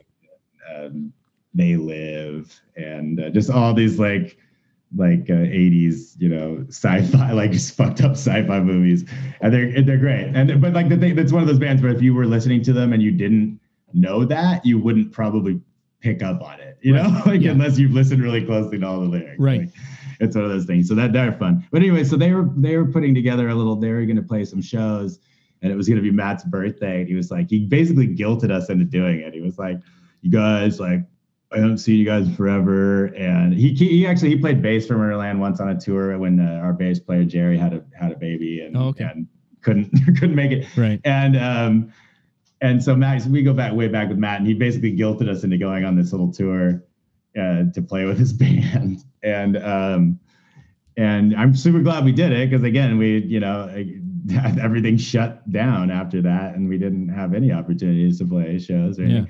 So, but um, but anyways, we went on it, and immediately I lost my fucking voice. Like after Ooh. like the first night Oh shit. like just like yeah and like like literally like just getting too old for this shit like personified right like like oh yeah fuck it we'll do three dates it'll be chill i don't even like i i don't drink anymore i don't like i'm like i you know i'm like i'm living cleanish you know and and i'm just like it'll be this will be the chillest tour man three dates it's gonna be so awesome sober and then just immediately the second day I wake up and it's as if like I partied for like three nights straight. And I'm just like, what's going on? Like, I can't believe this shit. And um, and again, like I'm a fucking I'm a trained singer, man. I mean, like I'm not, I'm just being silly, but I am. And it's like I'm not like, uh, you know, like fucking, I'm just like, what is going on? I literally just this is my body telling me, like, don't do this shit, man. Yeah. Like you're too old for this shit. So, anyways, I suck it up and I I mean, you know, I get the throat coat, I get the whole shebang. I rest my voice. I, I obviously you can tell I love to talk, so it's tough for me to rest my voice, especially on tour. That's all there's to do. You're sitting in the van, Yeah, you know, like, all Yeah. there's to do is bullshit. Bullshit. Yeah. And and uh, but so and and and the second show was a complete disaster. it wasn't. I mean, it wasn't. It was, we played fine, but I just my I was croaking everything out. Um, and we that was in Portland. And so the next morning after that is when we were going to do Bridge City sessions. And we'd had this booked forever, right? Like we'd had this booked, like when we first booked the tour, we're like, hey, we're going to be in town, let's do Bridge City sessions. We talked to them years ago about doing one, and we're finally back, you know? And so let's do it. And so, um, but at this point, I'm like, fuck, like, should we even do this? You know, like, I'm like, my voice is terrible right now. And like, I don't know if I'm going to be able to pull this off. Like, you know, and like, we're like, okay, like, let's just do it. And like, if it sucks, we just won't put it out. You know, like, we're just like, let's just like go and give it a shot. And like, if it's terrible, we just will like say it never happened, you know? and uh, so I'm like, all right. And like, and my voice is getting a little stronger. I'm drinking tea. I'm doing, thing. I'm doing theme, steam therapy. I'm doing the whole thing at Matt's house in Portland Hmm. and um, at Matt Wilson's house, and uh, and he's giving me all his tricks. You know, he's pulling out all his things, and so we go and do it. And I did like to be fair, like I pulled it off, right? Like it's not like it's just not an overdub or anything. like Yeah, I I was pull. say, what you hear, what you hear is me singing. Yeah. But they did tune it and like they made it sound really good. Yeah. Like it's like to be uh, and, and again, it's not like I was hitting sour notes, but somehow they the engineers made it made a lackluster vocal performance sound incredibly good. Um, so hats off to them for You're that. probably being way Um, too hard on yourself, but And well, I don't know, but I did. I'm glad we did it, and it did turn out really good. I mean, it sounds did- fucking great, man. The, the band as a whole sounds amazing. Like there's a there's very few live performances that get recorded that are on YouTube that I tune in and go, that fucking band nailed it. You know what I mean? And there's like for sure. I mean, the Bomb Pop. Well, thanks, man. They've got a, uh, one of those live sessions too that sounds real good, but yours sounds incredible, and the guitars sounded good, and Josh's drumming sounds huge as always. Like the whole thing was amazing. Yeah, the drums are. so- They always make the drums sound so oh fucking good. fuck yeah! and their engineers are really good. I mean, like you like just regardless of making my fixing my my lackluster vocals, like like they just they dial everything in real good and like get a live sound that sounds really good. Because like I said, it is like you know they fuck with it a bit in post, but they it's not like there's no overdubs or No, anything. So it's all it all is taken directly off the, Right. the floor, you know. So Mhm. like, um, and we did I think we did two takes on on each song, Mhm. and that was it. Nice. Um, Wow, two takes it- per song. yeah, and and again, he's like, I couldn't do much more than that at the Yeah, time. yeah, well, yeah, your voice I had to be like, we got to move on because I can't. I we're gonna get to the last song and I'm gonna be done. you Oh know? shit, yeah. But then, uh, uh, honestly, like it, my voice ended up coming back a bit for the final show of the tour, Nice. and and the last one was actually a pretty good show. And I just told everybody to turn, I'll, I'll turn me down and turn you guys up. It'll be Mhm. fine. Mhm, mhm. Uh, and it's not the first time that's happened. I don't know. It's just like as I get older, it just is rough. But it's like you know, previous times on tour, I've been like, oh, I've been staying up all night and doing. You know, treating my body poorly and this and that. But this time I was like, nah, man, I'm doing it right. And it's still, my voice is still going on me. So Yeah. I just, you know, a, a warning to all you youngsters out there: just do it while you can. well, that's it, um, man. Sometimes your body just doesn't cooperate when you get old. Like I don't know how old of a guy you are, if you want to say, but I'm I'm I'm almost forty. I'm thirty nine. I'm about to turn 40 as well, so, so we, we are, the same, yeah, we're uh, the same age. vibe. and I know like like I worked night shift the last couple of years for the job that I work and and this year the first two years were fine and then now I turned 39 this year and I just felt like a bag of shit. I just couldn't do it. yeah, dude, I know? feel you so hard on that. Yeah, I mean, I I used to 10 bar and do all this stuff, and like I, I don't think I could do it now. Like I really like, and that was just like two years ago, you know. And Yeah. like it's like honestly, like like I used to I used to 10 bar and bar back and work at these places where I was just running my ass yeah, off up to all hours of the all night. night, Yeah. all night, you know, just all night long, and uh and then there's no way I could pull that off now. No. Like it's it's like It gets scary, man. As you get older, I'm so it's like- soft now. I'm Yeah. old and soft. yeah. Now I have been, I got this cushy desk job. I feel like Dick Tracy. You know, I remember Dick Tracy in the movie where they're like trying to give him a desk job, and he's like, I got to be on the street. You know, Tess, I got to be on the street. Tess, take the desk job, Tracy. You know, Pack come on, in. we got to start a family. Yeah, yeah. Ah, I can't do it, Tess. You know, but but I can, and I did. Nice.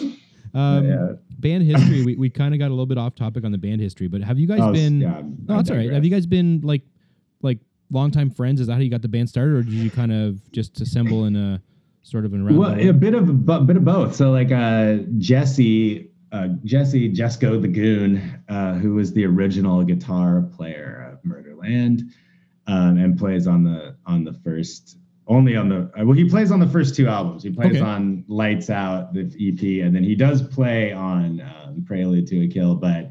He had already left the band when we put that out, so Oh, okay. like, it- so it was one. Of, it was a weird thing where we're like, ah, what do we do? Like, it's like, you know, we put, so we put Tony in like the band picture who replaced Jesse, but we like kept Jesse obviously in like the credits, you know, so it's Right. just, it's a weird situation like with that. But, um, but Jesse was a high school friend. Uh, I played rugby with him in high school. Oh, nice. And, and we would actually go back to junior high school, um, on and off again, homies. And, uh, he moved to Los Angeles in like, I guess 2004 something around then and um and to go to MI Musicians Institute. Oh. And at this point I had I'd known Jesse for years. I had no idea he was a had any interest in playing music. I really didn't. I didn't know. I mean, I knew he loved Guns and Roses. That's when we were younger. He was super into Guns and Roses. I mean, you know, it's fine. I, Yeah. I, I, I went through a Guns and Roses phase as well Sure. um some of their songs still rip but uh but like that's all i knew and so he moved to la and was like hey man like I, can i crash with you guys i'm moving to la and like to become a musician and i was like okay you know and at the time like i mean i was you know i'd been in a couple of bands but like nothing in la but nothing like serious it was just like me and roommates kind of like jamming or whatever Mhm. you know and like um, I was in a band that shared a uh, rehearsal space with Save Ferris randomly. Oh, wow. Um, that was interesting. That's kind of cool. Uh, yeah, it was cool. Uh, and uh, yeah, it was weird. That's the weird thing about being in LA is like you could be in a band that literally like we played like that band I think played three shows total, and like was not serious, but we like did share a, re- a re- uh, rehearsal space with like a real band, real you know, band. like and like we're down the hall from like the Melvins and shit. So it was like you know it was like that's a weird thing. We were like just this we were just like a whatever band, but we ended up like in the company of like real great bands, you know. But uh, and just being like, oh look, there's a you know there's fucking Dale Crover. Okay. But uh um Fuck. and uh, yeah, I met Dale Crover years later when the Bomb Pops played with uh, Off and uh I was starstruck all over again. Oh, yeah. Um, I love Dale.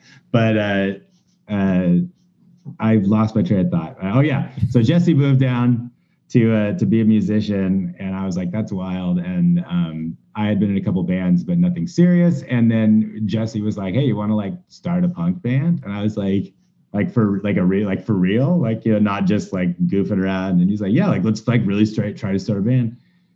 And I was like, "All right, you know, I don't have anything else going the time, you know." I was like, you know, working some stupid job Yeah. or whatever. Yeah. Uh, and you know, so and Jesse was like crashing on our couch, and and so we uh, just started kind of jamming, and and I had the I had a cut the song October Sky was a song that I'd written sort of just as a goof with like when I was again just kind of goofing with my roommates, and we Oh, were wow. just kind of like jamming. And there's I, well, I think one somebody has like so, somewhere must have an old recording like a proto Mhm. like record like a sort of primordial recording of October Primordial. Sky. But yeah, like like before it was a fully formed thing. But uh but um when it was like a weird half fish or whatever. Mhm. But uh but yeah, so so I kind of I had that song and I was like, let's like that's literally like I was like, oh, I have this like kind of horror punky, like misfitsy kind of song that I've been fucking around with. Like, let's try that. And so we like tried that song, Jesse and I, and we're like, oh, it's pretty sweet, you know. And then we're like, okay, like let's lead into the whole like misfits thing, you Yeah. know, like let's do that. And we're both into horror movies and shit Mhm, and mhm. nerdy stuff. And so yeah, that and like literally that was it. And we just and so then because Jesse it was Jesse and I, and then because Jesse was going to Musicians Institute, we were like, well, there you go. So we like found a drummer and and a bass player through MI basically. And Oh, okay. um, so Jerry, our bass player, was the first one that Jesse just kind of found. He's like, I found this dude. He's like, he's a, he's cool, man. He smokes a lot of weed, he drinks beer. I'm like, all right, that's all you need. That's all I needed to hear. I'm like, does he also play bass? He's like, yeah, he does. Okay, cool. You know, and like, like, uh, and I the first time I ever hung out with Jerry, this is before we had a drummer, and we were recording like this demo thing at MI, and it was literally that was what it was. We had like a drum loop and we were and we were recording like a we were recording October Sky. We are just like we're just gonna record it as like a demo. Yeah. And but while Jesse was recording his guitar parts, I went to like kind of like get to know Jerry, and we went down and we like bought some Mickey's 40s, and we just proceeded to get just blasted. It's a good way to And get to know like- somebody. Uh, yeah, and we ended up at some weird apartment in Hollywood, and we're like, where Jerry do some weed dealer, and we were like just ta- like taking bong rips and drinking Mickey's, and uh, and just got blasted and completely forgot like to go back to the recording, and like Jesse's like blowing my phone up. He doesn't even have Jerry's number, so like he can't. And I'm just ignoring. I didn't even realize, you know, that Yeah. I was so into just partying with Jerry Right. and uh and Jesse was so pissed. Like we finally Oh, we go back. We we finally go back to the thing, and just both Jerry and I are way too wasted to like record. and like we think this is really funny, and Jesse is just like so bummed. And like, yeah, yeah, but that the fun the funny thing is that like that's the moment I knew like this is this guy's awesome. You know, this Yeah. guy's like like like more so than like if he had just come in and like slayed his bass part, I would have like whatever. But like the fact that like he went and like got wasted with me and like we totally met, missed the, messed up the recording session. It's like way better, you know.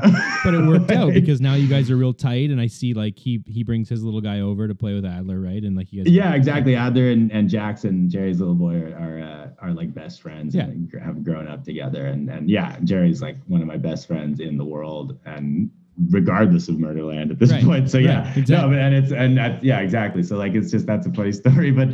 But and then we had a different drummer originally than Josh. Um, his name was Tommy, and uh, Tommy was a super nice dude. Um, he had a real problem with dropping drumsticks and like not being able to recover. It was really weird. That is weird. Yeah, drummers Like, usually work pretty tough at. They're usually really good at that, yeah. But it's like it was really weird. He would drop a drumstick and just there would be like a like a, two bars would go by with like a one-handed drum, and I'd be like, "What the fuck is going on back there?" and uh, and then ultimately it was funny because like Tommy was like he just was like flaky. He just ended up being flaky. It was like mainly the reason he like got like we like parted ways. Like he just Right. kind of you know it was he lived out in Riverside and like didn't have uh, reliable transportation and like and just like ended up like he literally ended up uh, flaking on our first recording session ever. Wow. And and so we had this is an interesting story. We had to call in a stunt drummer um, literally the night before we re- went into the studio that we Oh, had booked fuck. to record the first like three songs on uh, Lights Out, and um, so yeah, like October Sky and like Cartoon Casualty and I man, I forgot the other one, but like how, have this guy Vinny on drums, and uh, Vinny is a shredder, an amazing drummer. Well, it'd have to be right. You're Um, the day before. And yeah, I also went to MI and we literally called him and like we were like at rehearsal, like wait, like trying to get a hold of Tommy and like he wasn't responding. And like we're like, dude, it's been like two days and he hasn't responded. So like we just gotta call somebody else. Oof. And so we so we called Vinny and we're like, Vinny, can you come learn like three songs real quick? I think Vinny had played with us at one show. Like it was that kind of shit, like where it would just be like Jesse and I would be at like the Lava Lounge in Hollywood, which is no longer there, and just like hanging out and like they'd have it like a like it was almost like an open mic, like it wasn't, but like they'd be like, oh, we have like ten minutes to fill right now. Like, you guys Mhm. want to play something? Oh wow. like the band, whoever band was playing would just like let us use their gear and shit. And so like I, I at one point like Vinny did like hop up and like play with us like just randomly, but like so he was like kind of familiar, but like he didn't really know the songs. We had Right. to teach it teach him the songs like that night, Wow. and he like we drilled it a bunch of times, and he went into the studio and just fucking slayed it. Yeah, you I was gonna say you can't you can't tell on the record.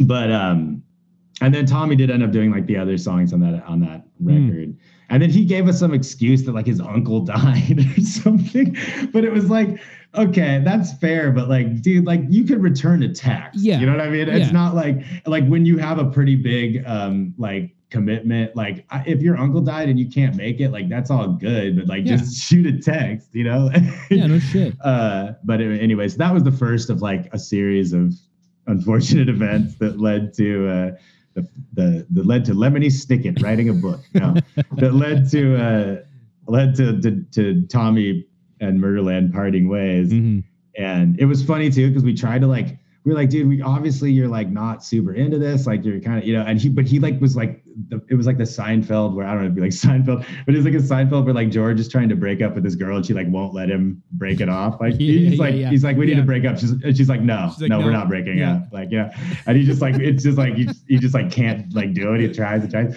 and that's what it was like with Tom, like with like amicably like being like Tommy, like let's you know like Yeah. we get it, like it's fine, like no hard feelings. And he's like, right. no, like I, I, I love this band. I want it. Like clearly he did. You know what I mean? Like Yeah, clearly his heart wasn't, wasn't really in it, but he was just like not willing. Like it was like we all had to like talk to him on the phone. Like every member of the band had to have this like long discussion. And finally we like agreed to these terms where he was gonna like play one final show. But so that was super awkward too, because like we knew he was like leaving the band, but like had to still play this show. So anyways, that's all ancient history. And then Josh, you know, was in another band and also went to MI Oh really? and yeah and so like again that's the mi is like the really the way murderland was like born you know other like and and and so josh was like moping around playing in different bands and whatever and um his band had just broken up like literally i don't think they even played i think they played one show it was one of those things like the bands at mi were like that though like they'd be a bunch of mhm. dudes that start a band but, yeah never mind you know Yeah, yeah, start yeah. another band Right.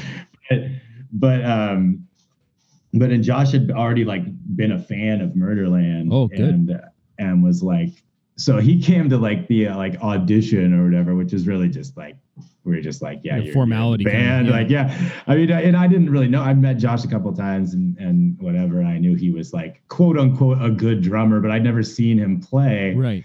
and like I'd heard his like the demo of this other band, and like you, what, how much can you really tell from like a shitty demo? You know, I could tell he knew what he's doing, and he goes to MI, but like so, but then he came into the fucking rehearsal and just like slayed it. You know, just first try, like had all the things like charted out, like had the songs already like memorized basically, and just was like, like really like looking back, I'm like obviously way it worked way too hard on this like audition. Well, I mean, know, can like- you ever work too hard though? Come on.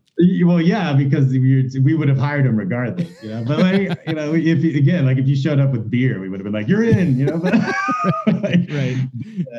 but like, can you hold two drumsticks? Can you, if you drop it, can you recover? Okay, you know, you're in the band. But anyway, so he's absolutely crushed it. Of course, you know. I mean, now Josh's now Josh's drumming prowess is like of legend. But Oh, at the time, you know, it was it was uh, no, he was an unknown quantity. So. um so young Josh joined the band, and then yeah, and then like Pat is also a friend of of Pat, who's this other guitarist and sings backups. Yeah, he's the guy Um, that sings the backups. I was gonna say. Yeah, yeah, yeah. He's, he's got the, the beautiful angel voice. Yeah, they're great. Um, and yeah, he's a world class. He's actually a very good just lead singer in his own Oh, really? regard too.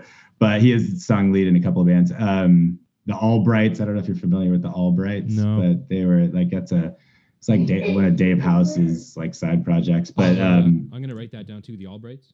Yeah, they're fun. They're like a goofy, um, like uber specific sort of parody band. but like, like they do this like kind of like surf bro, like pop punk, like with the, somebody called it yacht punk. And uh, it's it's pretty good. It's pretty like silly and very tongue in cheek and love it. very like like ripping on like surfer bros and stuff. I love it already. Um, and it's yeah, it's Pat and Dave House and Matt Wilson, the guy who uh, I was talking about is in Yeah. Proper Channels. Yeah, and, yeah. And they they put out a couple of EPs on I believe Red Scare. Um, but uh, uh, but anyways, yeah, like Pat, um, jo- he's a, he's an old friend from high school as well, who was just kind of goofing around in Santa Barbara, and he started the record label that Murderland is Oh, no ostensibly on Pirish Records. was Pat's um, hilariously like Pat like his dream to start a record label like happened at like the worst possible time when like it started like right when it started being completely like unviable to run a record Yeah, label. you know, like when it became like, oh no, people just get music for free now. yeah, yeah. good. Rip it all. You know, nobody pays for it anyway. Mhm. Yeah, there's no like business model anymore. Um, and so so basically, I mean, he put out a couple other bands things at the time, but like now, Pirates Records is basically just Murderland's uh, label. Yeah. you know, we just put out our own stuff. Um, and so he that's that's how he got involved with Murderland is he was going to put out the, that first EP on on his record label because he just thought we were good or whatever, Mhm, you know, and and was old friend, was Yeah. friends of ours, Yeah. and just heard our stuff. Was like, oh, you guys are you guys are good, and uh, let's let's put out the EP, and we did, and then he and then like at the time we were like, well, we could use another guitar player, you know, because we only had the one, Oh, really? Yeah. and and then and then uh and then zero zero people that could sing besides me because Jesse couldn't sing his way out of a paper bag. Oh, really? Jerry Jerry I guess Jerry was doing the backups that time. Mhm. Jerry can sing Jerry could sing and still does some of the Mhm, backups, but mhm.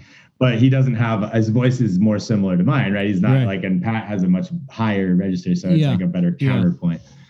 So we basically again like bullied our label owner into joining our band and putting out our records forever. Um, yeah, that's what you do. That's how you stay a band. Yeah. You, you recruit the label guy into your band. But uh, and and so then yeah, Pat came in, and then uh, at some point Jesse just got over it and moved back to Northern California and bought a CrossFit gym. oh, really? And, Wow. Yeah, and I mean he's been very successful in various Good. endeavors Good. and we still are in touch and still hang with Jesse and, Mhm. and stuff when we're when we're all together and came to my wedding and everything. But um, but like you know, no hard feelings or anything. But it's like, but he just was kind of over it. He was just done with it, you know.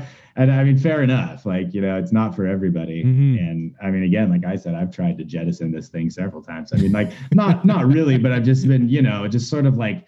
At times, in my, like there's, de- it's definitely not a priority for me. Yeah. At, at many times in my life. Right. Um, but that and you know and, I, and I've made that clear that this is like it's like a hobby that I take very seriously Sure, you know sure. like that's that's where I'm at with it um at this point it's like a thing that I do like I'd make music regardless like on some way Yeah. you know if it was just me fucking around or whatever or me and Polly like we goof around Yeah. and do things and and so but like like I said Merlin they, the other guys just keep on doing it so as long as they'll do it with me I'm happy to do it you oh, know Oh, that's awesome, You man. I love it. I love it. You got you got to keep you got to keep making stuff. When when you told me via Instagram that you were you guys were writing, and I got so fucking excited. I'm like, because because I know that Splitsville is new to me, but it's you know it's like you said, it's five years old now. Came. It's old. It seems new to me too. I'm like, Yeah. we just did that. I'm like, no, that was that was like before my kid was born. That's is crazy. to think yeah, about. it's I know. crazy.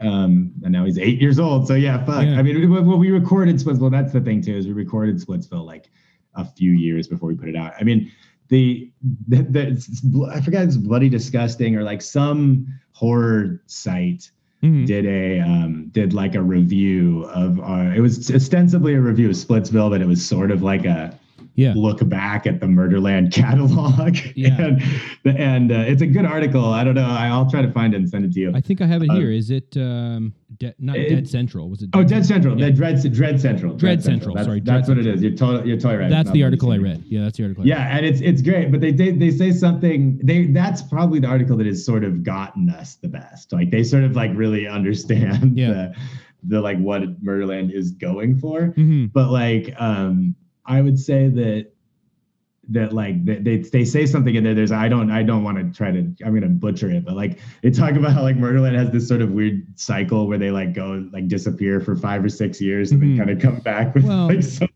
and like which I love. It reminds me of something like it or something like it's, it lays dormant for 25 years and then comes and has to like eat seven children or whatever. Yeah. Yeah, but uh, but like like so like but I I, I kind of like that. I was like, oh, they really did pick up on that weird pattern that which Yeah. we didn't mean to do, but it just No, sort of seems to be the natural rhythm of it. It's sort of like we all have other shit going on in our Yeah. lives, but we will always kind of eventually gravitate back towards each other to like Yeah. write these stupid fucked up songs and like put them out or whatever. And sometimes like that like that one we recorded it all.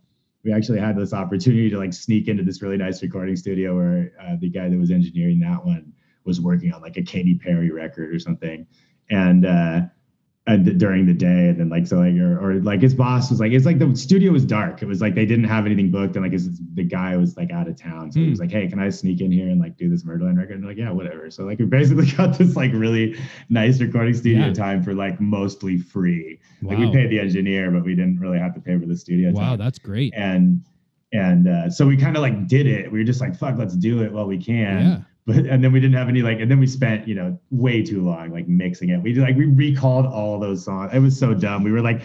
That's the fun thing though that you could do when you're like nobody gives a shit. Like is Yeah. you could just do what you want Take to do. Like we're just like Yeah. we're like yeah, there's no label. Like we are the label. You know? Right, right, right, right. like we could take our time. We could re-record all this. We could scrap it. You know, whatever. And it sounds great. You can tell you spent a lot of time on it because it does sound really good. Like not that the other albums don't, but you can tell that one is really polished. You know what I mean? It's got a great sound. Yeah, it's got a different sort of a vibe to it. I mean, Yeah. we definitely want, wanted to go in like a sort of not like more like I don't want to say slick direction, but it definitely is like a little bit more like Mhm. poppy, I Mhm, guess. mhm. Even though there's like metal songs on it and stuff. But I fucking But- love that man. Like those when you get like those like more even like like Beach Bunny Babylon, right? Like with it's a it's a more metallic hard song, but it sounds so produced and so great. You know what I mean? Like there's something Yeah, yeah. that, you know. For sure, absolutely. And like, I, I mean, I like, you know, I like think, I think there's like a space for like everything. I, I'm totally down for like super garage, like DIY recordings too. Like, I think those Yeah. are cool. And even like on this new stuff, like, but one of my things that got completely shot down by the rest of the band was like on this new stuff we're doing. I'm like, let's just not even write it. Let's just like go. And this is before COVID. Let's just like go into a actual like go into the studio or go into somebody's garage and like set up some like room mics and just fucking play. you know, I was like, I was like gonna go like real hippie with it and like just be like, let's just like see what happens and like not do anything produced and like just record everything live and like Yeah. see what happens. But they were like, no, no, we can't do that. I was like, all right. There's fine. be said for like- that though. For real. Like, Yeah. you know? I still would like to do that. At some point, I'll still do that Yeah. with some somebody or some somebody will uh, will indulge. me in Sometimes those raw recordings come out really, really good. You know, there's something to them. absolutely. If the There's band's like got good chemistry, you know. There's yeah there's certain recordings that are just like there's and there's certain things that are like sloppy but like that's good you know like and, and Yeah. it wouldn't work if it was like if it was like slick you know Yeah, what i mean? Yeah, like there's just like like like certain things like like i love i mean like the like the band like like the hardcore band that i think is like right now the best hardcore band is a band called gag and i don't know if you're familiar with them. I think they're from new york but um just gag gag. They just put out a record last year that's really good. And um super lo-fi like you know like sounds like that like they're recording in somebody's garage you Mhm, know or somebody's basement or whatever. Yeah. and it's just like and sounds like the first take like it sounds like there's fuck ups and there's like you know what i mean? But it's like but that energy is so dope for like their sound you Yeah, know what i mean and it's like and and like that band would not work as like a polished studio thing like, yeah, you know what i it, mean it, doesn't wouldn't. fit with their with their whole vibe, right? Yeah, and it's like, and so like there, so like to some degree, like sometimes that's like, and that's the shit I've been like vibing on the most recently, Hmm. like in terms of music. It's just like so like, like uh, you know, I'm bad about listening to music though. Like I don't, Mhm. I don't, st- I'm, I'm terrible about like staying up on like modern music. Like like that even gag like that band like was one of my favorite current bands and I like when that album came out like I remember I was like excited for it. Like I don't know if ever happened to you. Like you're like, oh, this album's coming out and you listen to the the preview track on Spotify or whatever. Yeah. And uh you're all excited and then you just completely forget about it. Like when it like, you know, like because like I was super excited for that album Yeah. and then literally like it came out and like months went by and then i was like oh shit that gag album came out you know Yeah, like, yeah, yeah. like like and back in the day i would have been like right there like when it came out you know i just like i don't know and it's fine like that's the thing it's like it's always going to be there it's there Yeah. you don't have to be there like it's in this in this day and age you don't have to be at the record store or whatever so like it, it's fine but i just i'm bad about that and like people be like did you listen to the new blobbity bloop and i'll be like nah dog you know I'm the same Like, way, man. I'm the same fucking way. And I always ask people, like, that's the one question I always ask people: What are you listening to these days? Are are there any new bands or new new to you bands that are uh, tickling your fancy or whatever, however you want to say it, or are you listening to the same old shit? And most people tell me. I'm It's the listening to the same same old old shit. shit. And that's the same with me. It's so like especially now with Spotify and they dump all this new shit on you all the time, suggested bands.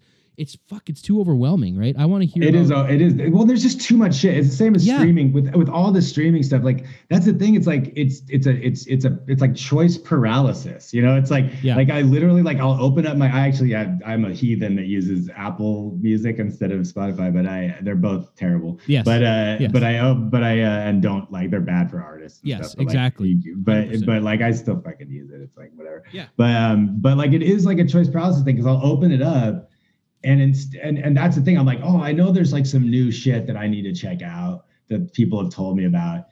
But it's like it's so overwhelming, and there's they're blasting you with so much stuff, and there's so many choices that I just like end up not listening to anything, or I just go back to like something in my library that like I listen to all the time. Yep. And like you know, and so it's like because it's familiar, and I'm a coward, you know. So like, well, it's a time commitment, right? Time is valuable. So Yeah. you want to throw it out there and try to listen to something new.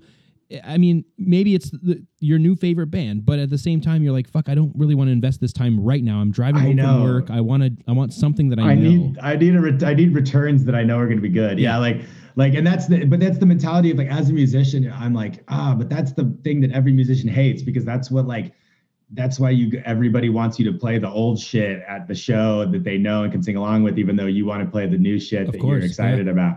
You know, and it's like but but as a consumer of course I'm the same way. I'm like, ah, the new shit's fine, but I, I know the old stuff. The old stuff I'm familiar with. Yeah. And like I do think uh, during the pandemic, particularly, I just for whatever reason I've had a strong um, and actually part of this is I could say is research for the new Murderland stuff I've been working on because thematically it's very much tied up with nostalgia and like how nostalgia is like generally not good. Like like nostalgia, I think it's like it is good, but if you dwell too long in it and you get too bogged down in it, it definitely becomes toxic, you know? And like and I and I think like like happy memories are awesome, but like trying to recreate them too much or dwelling in them too much is like a bad scene. Yeah, totally. And that's sort of like the thematic thrust of like the new Murderland stuff I've been working on. okay. And so, but also I and I think part it's it's sort of a chicken and the egg thing because I Mhm. started that before the quarantine, but like I think the quarantine has really like amplified this in me of like going back and like finding comfort in things from like a simpler time or like you know what I mean? And like again, if it's like a little it's subliminal. It's not like I'm like, oh, this like specifically reminds me of a simpler time. But I think that I have gravitated towards things like I've got I've gone a lot towards like stuff I listened to a lot in like high school Yep. Me too. and like and like recently and i like like i've uh i've been listening to a lot of like parliament hmm um and like things that are not punk at all Right. like just like you know and and jazz and things that i sort of was like Oh, wow. like big and and like yeah there's a lot of like miles davis second quintet stuff which again is like a comfort thing to me it's like a Mhm. it's like Mhm. something that like I don't have to think too hard about. I know it so well that it's like, you know what I mean? It's like it's it's just it's there and. I it's it's easy for me to process. The melodies are familiar, Mhm. you know, and and like I think that that's and there's something there's nothing wrong with that. That's No. great. That's great. That's part of why music is awesome and people like music. But like but I do think that I have uh, recently like instead of seeking out new things or whatever, I've had the tendency to to go even further back Yeah. into like things that I um you know and also like I, I also do like enjoy listening to things that like immersing myself in things that aren't punk rock when I'm like writing punk rock songs because I don't like I don't want Yeah. songs to sound like other songs. Exactly. You don't want that, But, that like, too much you know. too much of that influence, right? Yeah. So like I think that that's like I do um and I'd rather be influenced by things that are sort of disparate, you know. So like I and, and like have the influence be more more um subtextual and less like oh like this riff sounds like this kind of a thing and Yeah. whatever, you know. Yeah. And more about like oh this song like embo- like we're like literally like one of the like the best way I could put it is like there's this thing in a Parliament song that I think is like the coolest, funniest thing ever, which is um, where they at the end of the song they're just like killing the hook, like they're just like, and which is a common thing for like a disco dance kind of a situation, Mhm. right? Because it's a dance song, so they just loop something over and over again, right? Mhm, mhm. And they're just like looping, looping the hook, and then they fade it out like really slowly. Like once it's already played like a like a ludicrous amount of times, they fade it out really slowly and they fade it out to nothing. And then there's silence, like as if it was going to go to the next song. And then it fucking fades back in. And it's the best thing in the world. It's like the funniest thing.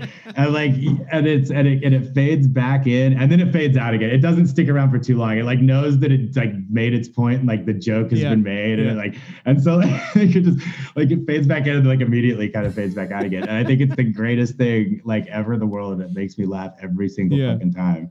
And so like we're we're like literally just stealing that and doing it on a song. Like but it, but it's the song doesn't sound at all like this Parliament No, song, no. somewhat obviously. It's just the, But we're taking that idea because I think it's so fucking funny and it works thematically with the song. So like it's just it's just really funny to me like things like that. And I just but I love that. Like that's something that like again you you don't like that's just some weird thing, right? Like that has nothing to do with like No. yeah, I mean, it does have to do with the content of the song, but it's not. like It's just like it doesn't have to do with like it could be any genre, Yeah. any like you know. yeah, I mean? it's It just it's just a technique that, it's that just a cool, funny interesting. Yeah. gag. Right.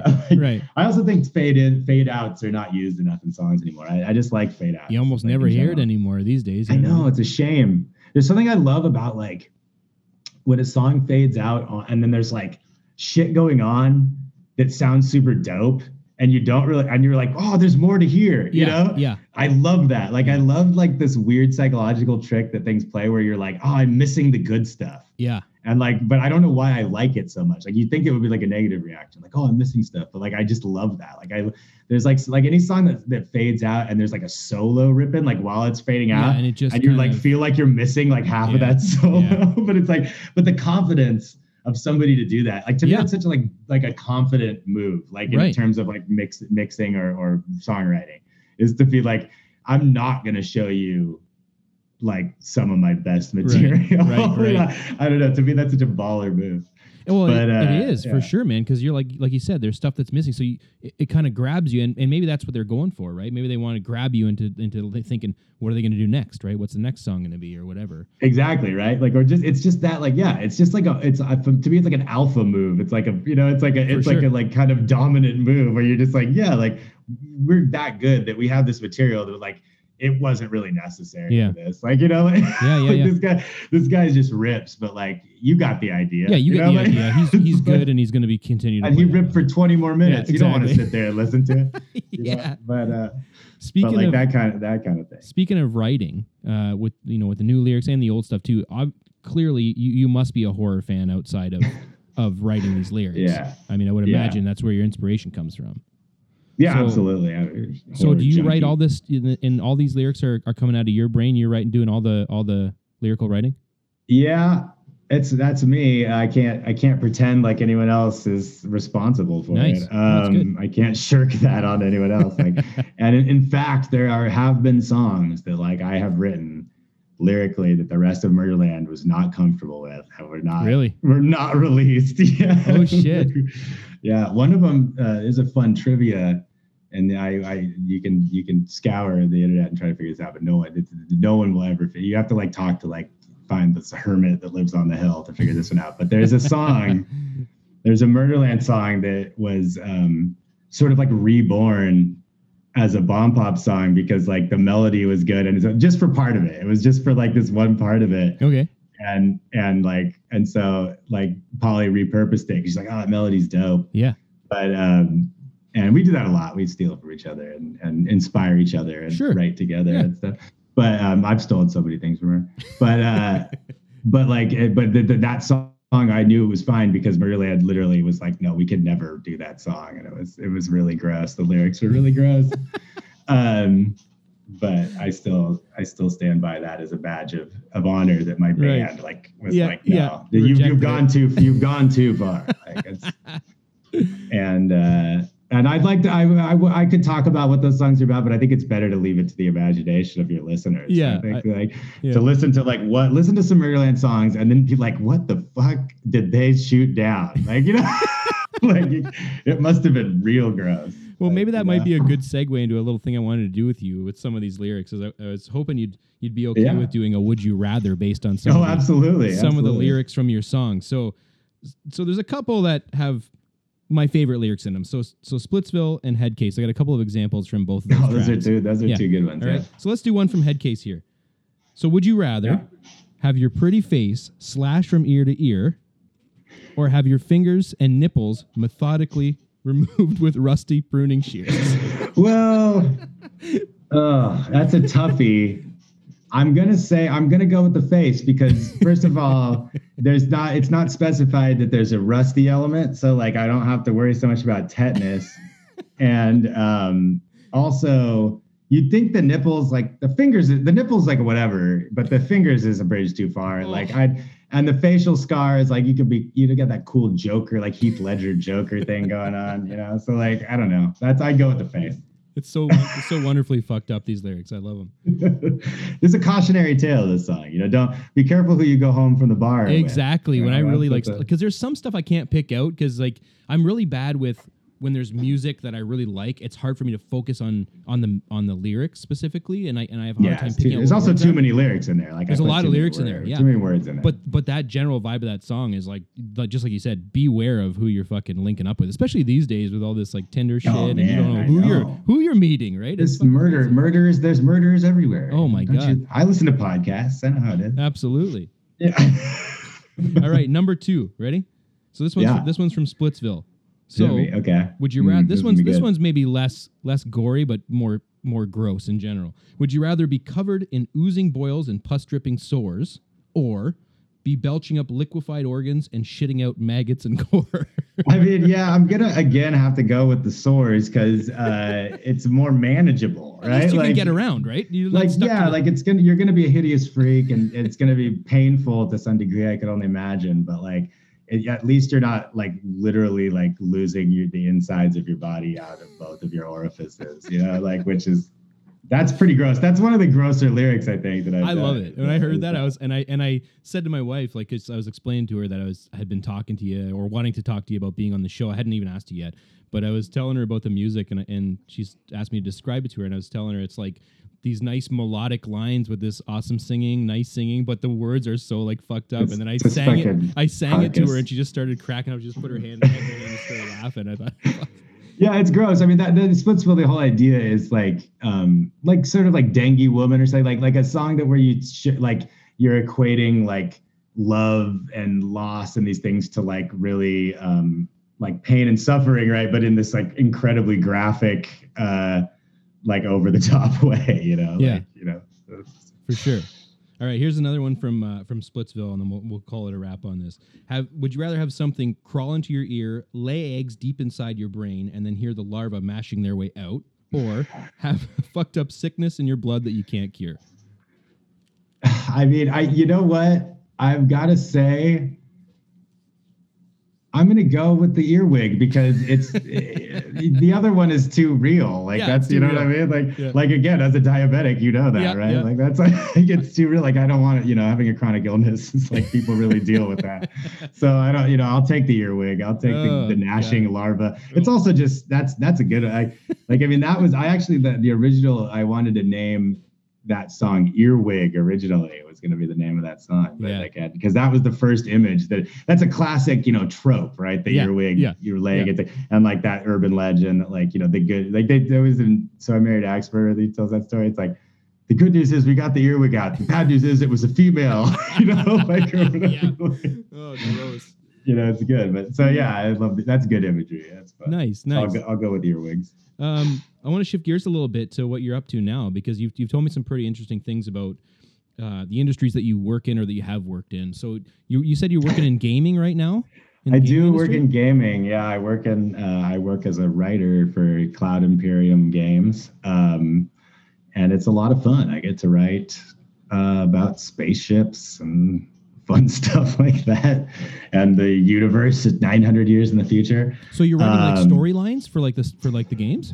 so I write all sorts of things. I write um, a lot of like in lore diegetic stuff, like um, commercials for spaceships. Um, I uh, and things like that. I also write. I write. It's, it's a lot of like a lot of stuff like that, like sort of material that is like in lore material, not so much storylines, but like in lore copy and in lore um, like descriptions of things and like you know like the bo- the stuff that you don't think about right like things like ads like you, you know like you're walking around i don't know like if you if you played cyberpunk or whatever but you're walking Mm. around and they known for their controversial uh ads right uh, that Yeah. are around the city like things like that. Somebody had to create all those right? Somebody yeah, had to like somebody to write the copy for those and all the things you hear on like or like the radio on like Right. gta Yeah, yeah, right? Shit like that. So that's the kind of shit that i write mostly. Okay. um but I also do like weird things. Like I was, I did mocap for bartender, like for the game, because I was a bartender for Yep. years, and so I like they they didn't want to hire an actor, so they just put me in the mocap suit and had me like make drinks. Um, so like you, uh, when you see bartenders in the game, it's like based on me. That's pretty Um, cool. When you and then like yeah, and I I have um had the opportunity to write a couple of original songs Oh, um, that have yet actually yet to. Well, one of them did make it into a commercial. The other one is still on the back burner, but it's gonna make it in eventually. Nice. And eventually, we want to put do more of that, like GTA style, where there's a bunch of like original music and stuff. Yeah, like, yeah, yeah. So while you're cruising in your spaceship or whatever, you can listen Yeah. to the radio. But um, and then I and then recently I've actually done a, like some of, like short films, kind of like for for like where it's just almost like a it's like a cinematic.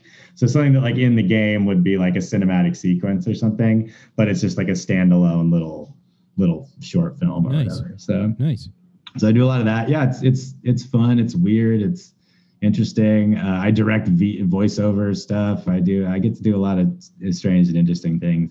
That sounds like a Um, great fucking job, man. It sounds like you oh, like, it's- yeah, nothing it's is like fun. repetitive and boring. You know what I mean? It's like a No, yeah, exactly. It's it's it's it's legitimately awesome, and the my the people I work with are, are great. Uh, it's it, I couldn't ask for a better gig, really, and uh, it's been a lot of fun. But yeah, I've been I've worked in gaming off and on for years. I was a QA. You know, I toiled in the QA mines Hmm. back in the day, and uh, I worked for EA, oh yeah, uh, big big daddy EA. sure. Um, the rumors are true. It's a terrible company to work for. Really? Um, yeah. I mean, that's like they get they like always have that. Like when the, when like you know Forbes or whatever puts out there like worst companies to work for. Like EA is always like topping that Oh, list. shit. Or whatever.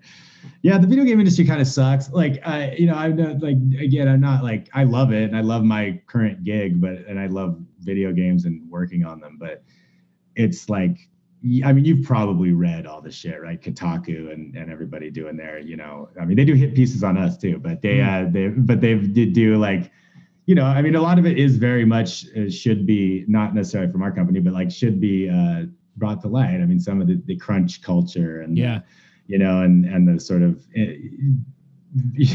borderline exploitative practices that are that are done. And it's just what sucks is there's no unions in in video games. So like, whereas it's an industry that's making shitloads of money. I mean, it's like you know, I mean, it's making as much money as Hollywood or whatever Oh shit. but but like the people that are making the stuff like don't get the compensation Mhm. like Hollywood people do. You Yeah, know what I mean? so it's yeah. like because and that's and uh, unfortunately, I mean, you know, there's good and bad things about about like the Hollywood unions, but like in general, that's the reason those people get paid and taken care of, right? Sure. So like, Yeah. and and and there's crazy rules, like right, like if you ever work on a on like a SAG thing or whatever, it's like you can only work this many hours, and like after that, you go into like some absurd amount of overtime and like, Right. you know things like that, and so and they can't get around those things.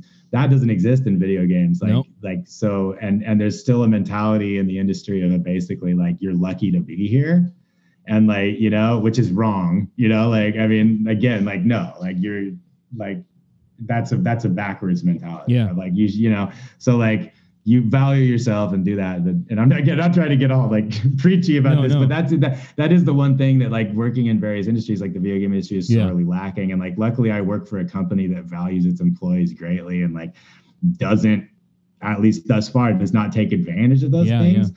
Um, as at least as much as other studios do, Mhm. but but um, but like yeah, man. I It's so mean, funny that you say that though, because it's so funny that you say that because EA.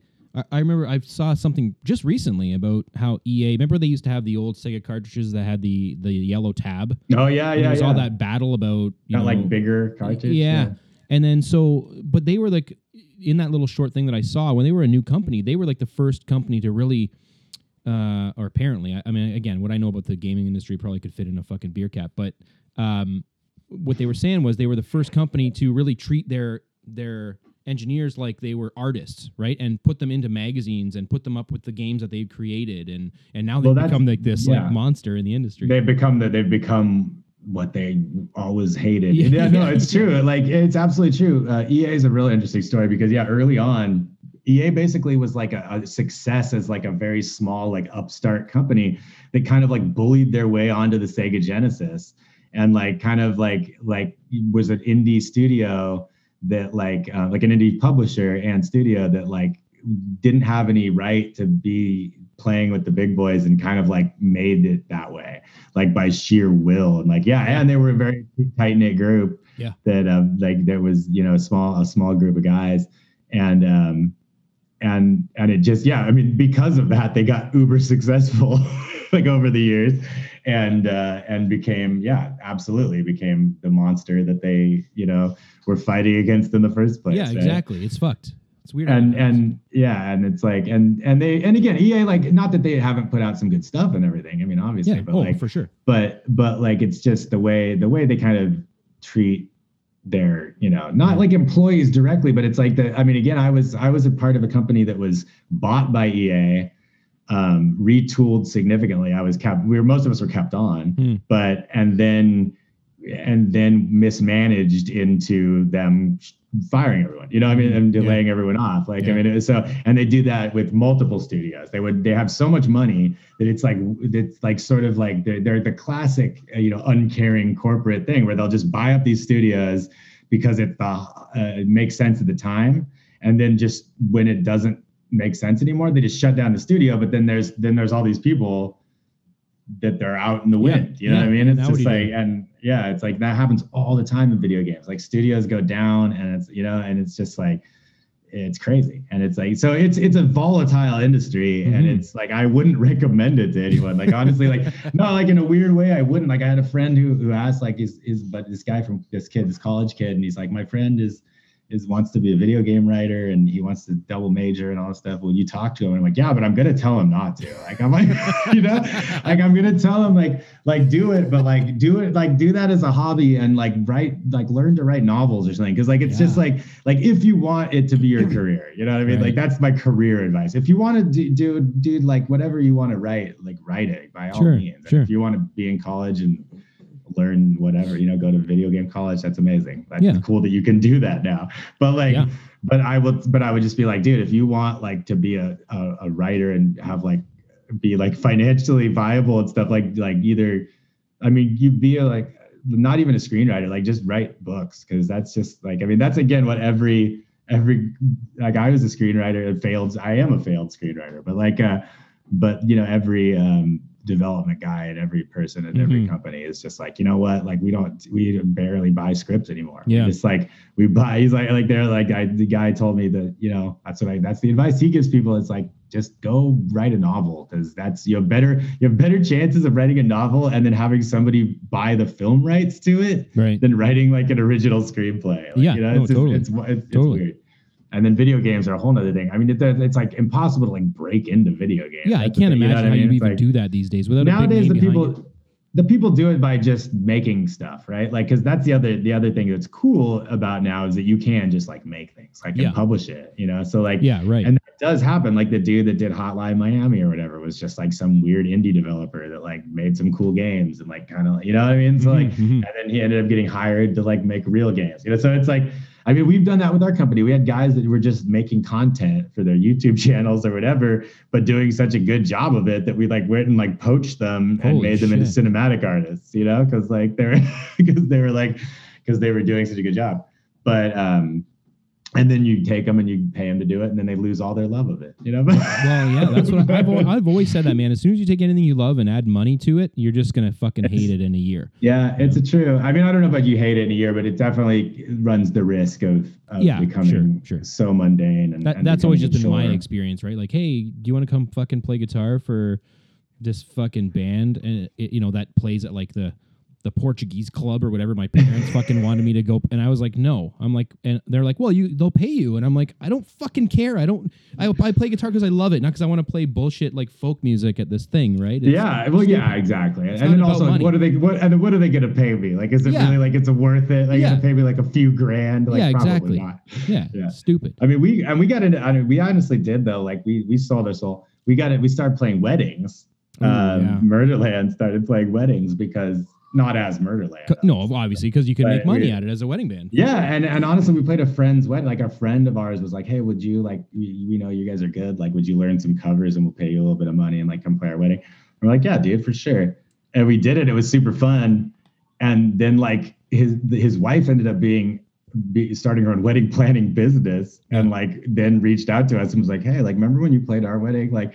Would you guys be down to like do that more? And we're like, well, yeah, you know, sure, because it's fun, you know. It's like, and we're Yeah. again, it's not like our career. It's not like we're dropping everything No, to be a wedding not. band, Yeah. but like it's it is fun, and I think you know learning covers all makes you a better musician. It really and, does. Yeah, it really does. And and you just you you consider songwriting things that you may have not considered, and yep. and it's and it's just uh but then you fall into that trap where it's like we did fall into a trap where we were playing like more weddings than like Murderland shows. And we're like, okay, like why did what what what are we really trying to get out of this? Right. you know, like it's like like sort of like it's fun to do it once in a while, but it's what not like we were doing it enough to like really be Yeah. a career. And it's Yeah. you know, so but uh and then of course again we had a couple we actually had a couple weddings lined up and then pandemic. Pandemic, yeah. Um but Derailed a lot we'll of probably get back on that too at some point. you know, Well, I mean, it's a good it's a good way to generate money, but at the same time, like Yeah. you got to be playing your own stuff too, which you guys clearly are. But like, if, if you don't have your own stuff and you're just doing weddings, I don't think I could do that. You know what I mean? Like, Yeah, I feel like that like sucks your soul too much eventually. Like it's just like you're just do- it's like the wedding singer, like the movie. You know, you just get to that point where you're just like doing the same set Yep. over and over songs and it's the same shit over and over. Yep. I mean, I guess that's any musician.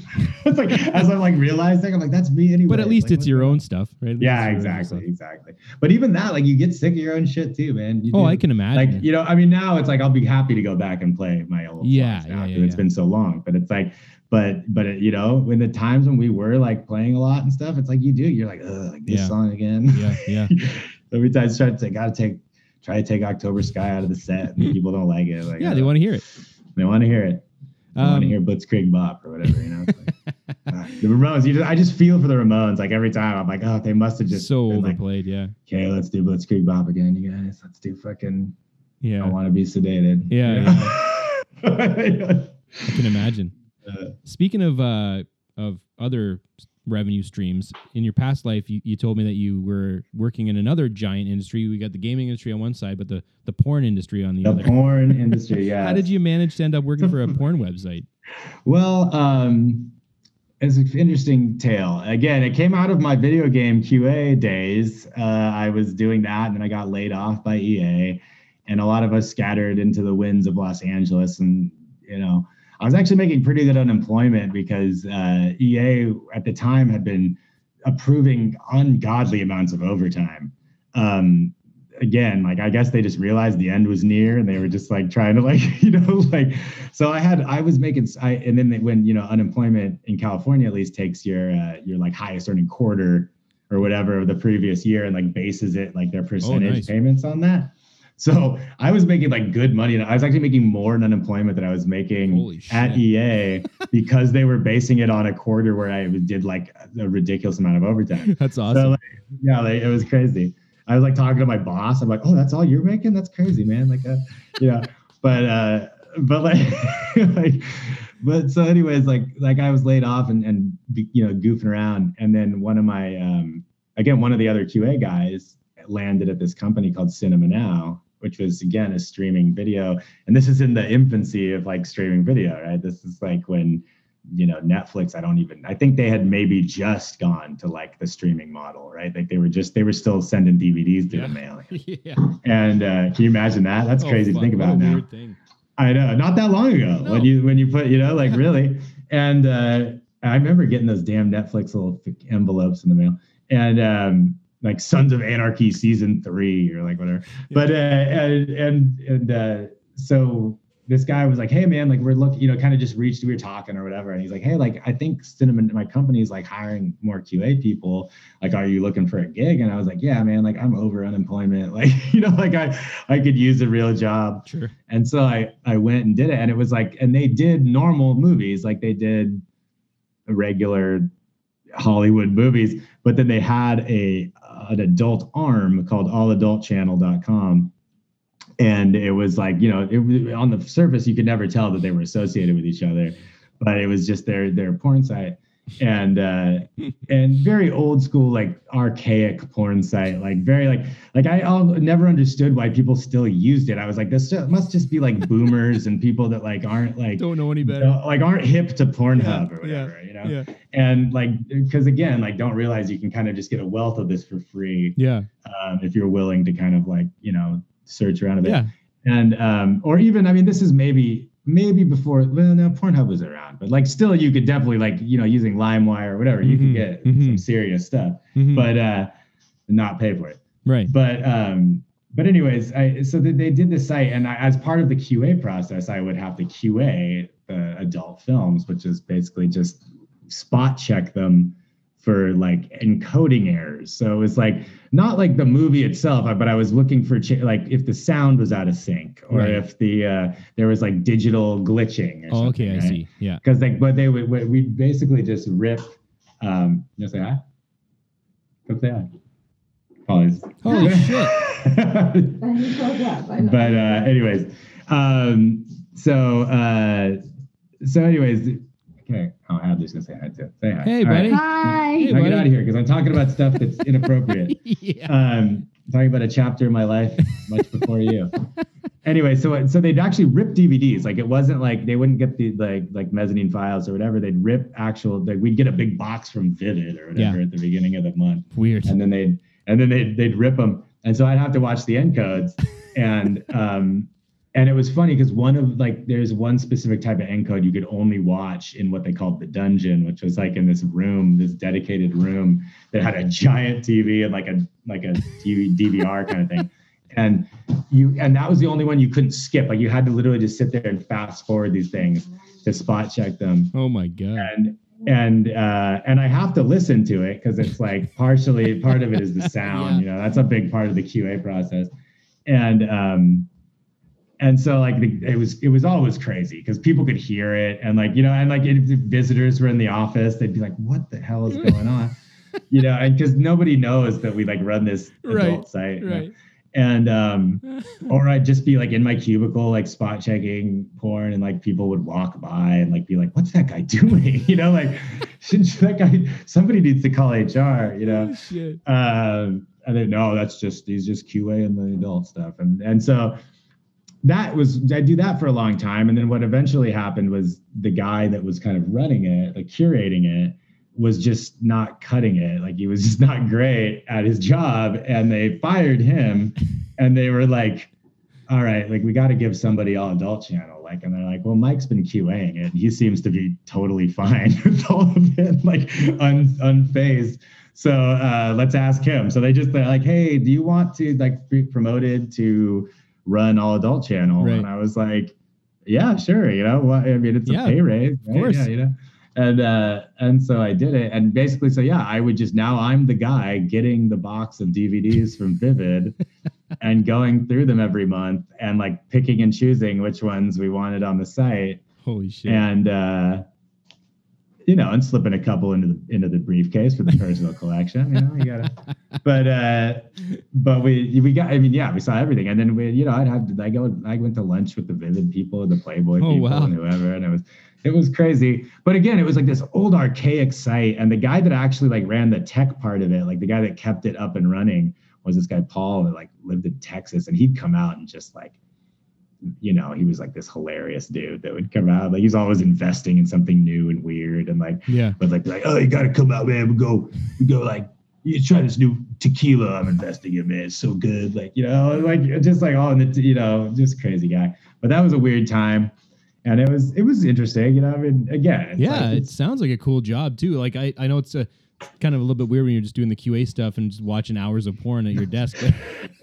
yeah, you become desensitized to it like pretty quick. I mean, not that I was, Well, you I know, can I, I was no, I was no Puritan going into this, but, but, um, but you know, you you do see a lot of wild stuff that you're like, okay, you know, yeah. and uh, and this is all mainstream stuff, so you're not seeing anything. It's not. This is not fringe or like Right, weird, right, you know, yeah. like like illegal stuff. Like, but but it's but there's a like even mainstream. There is some shit like, ah, man, I tell you, there's stuff that I'm like, I don't get it. I don't, you know, I mean, like like like gape.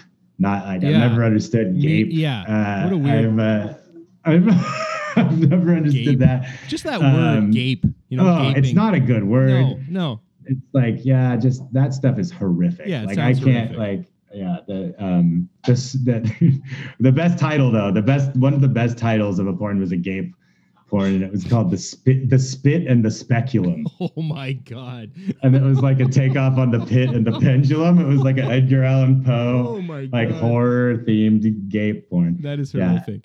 it was and i just i also have to like be very careful when i'm saying this because people are like i'll be like i don't get gape porn and they're like oh like you're homophobic and i'm like no no no gape No. Yeah, No, gape. like, like, Gape. so you have to be careful when you say it yeah. but Yeah, uh because gay porn's totally cool. Um but yeah i mean i know i did i did have to watch a lot of that too. And the funny you know what's crazy is you really do realize when you're watching all this that these people it's just, like acting gigs for these people because you see the same people in straight and gay porn. Wow. and you know and not that you know people could be people are bi or whatever Yeah, yeah, totally. sure. but they're just but it's still just like you're just looking, you know it's like it's they're, they're just acting. It's not there's no reality to like this like besides the actual penetration. Right, right, right. no like like they're, they're act, you know it's that's just they're just acting you know what i mean Yeah, Like, that's- that's they're literally like playing a character you know like it's It's just wild, man. yeah so you know and that's the funny thing you see people pop up and different ones you see the same because it's also like a weirdly small community like the porn community you know what i mean like the like the the amount of like famous porn Mm. actors or Yeah, oh, totally, that yeah. many you Yeah, we what I all mean? know the It's big not, like- names, right? exactly like it's like it's pretty well known and like you see them pop up in everything you know Mhm. so it's like it's like Yeah. the, the the the san fernando valley repertory crew you know? Like- Yeah. but uh but yeah so that that was interesting and and fun. And then i actually i graduated in that job from like doing they because they, always were like we're going to shut down the porn site. We're going to shut down all adult channel. It's happening. This is the year. This is the year we're doing it. Like but they never did because it was so lucrative you know? Like right, right, was- right. it- Yeah, it kept it keeps generating money. What are you gonna do? exactly. So it'd just be like like they they they just be like we're gonna do it but then no like people keep buying it so we can't shut it down and uh, eventually they did shut it down like eventually we, the company got bought by a different company Mhm. that was like very much not interested in like adult content Yeah. or like being associated with it like even a- even by accident so um so then they did away with it and then i got promoted to like I was now in charge. I went from being in charge of adult content to just like episodic content. I was like in charge of TV. Oh, cool. like I got to do like all the eight. I, so now I went from having lunch with like Playboy to having lunch with you know HBO yeah, yeah. and uh and whoever else. Which is like, still you know. that's wild too, man. That you're like meeting with those people. Like that's a no, that's yeah, a big deal. dude. HBO, HBO was that was awesome. And being in charge of HBO and and talk, and in true like right it was right when Game of Thrones was getting big. Oh, and shit. everything. And when I took over, and and then we had there was a there was an emergency. This is a funny story from like streaming emergency when like we put up the the uh it was like I forget what episode it was, but I don't know if you're familiar with Game of Thrones, but in the first season, like they uh they're like there's a scene where like the, the character's showing another character like behead like heads like severed heads Okay. like on spikes on the battlement Mhm. and uh and it just pans past a bunch of them and like evidently like one of those heads was like made to look like George W Bush and like just as a gag by like the like the effects team Right. And because it was again like in the time like right during the end of the Bush administration Right, right. people were pissed at it whatever Yeah. and so this is a, as like a political gag, they did that. But you can't see it in the episode. Like it goes by so quick that you would Right. never be able to pick that out. Yeah. But when the commentary came out, when the DVD dropped and the commentary was on there, they mentioned it. Oh, They're like, like, and and immediately, like HBO fucking pulled it yeah. and like re-edit re-edited that scene like Oh, to take really? that that shot out of it yeah because like that you know i mean again like i like fucking who cares but it's just like you know they don't want that fucking headache yeah, they don't want the you know what headache. I mean? Exactly. they don't want people being like hey why are you making light of killing an american president or Yeah, whatever. yeah, yeah, you know, like it's like you know so so like uh that was just funny but there was this huge thing and they wouldn't tell us what it was like they were like they're like this episode has to come down here's the new episode and like we put it in i was like and usually when they give you a replacement file it would be a legal thing but it would be like noticeably different like there'd be like it'd be like five seconds shorter or longer Right. or like there'd be something noticeably different about it but like nobody could figure out what this was but it was like such a big deal and then like like a few days later like the stories all came out like in you know the av club or whatever Yeah. about like what had happened Yeah. but and then those like original DVDs became like collector's items, evidently, which I don't think is true. I like I'm sure there were so many Yeah. of them made. Yeah. still, but- Exactly. But those, but, but like you could still get that DVD with that commentary still on it, where Yeah. they like call out the George W. Bush head. You'd have to be a pretty serious Game of Thrones fan, or or I don't know what kind of fan to seek down Hmm. a DVD because it has that on. or like or like a really just hardcore Bush hater. yeah, Bush You know, hater, like, yeah, it's like- exactly. Like, I hate Bush so much, I need to get all the stuff. yeah, gotta get his head on a pike in an episode. Yeah. of Game of Thrones. like, like I, that's the I can't I won't settle. It's like what it's like Greedo shooting first or whatever. It's like like I I will not watch the, the edited version of that Yeah, Game of yeah. Thrones episode without the George W. Bush head in it because it's not true to the to the to the vision or whatever.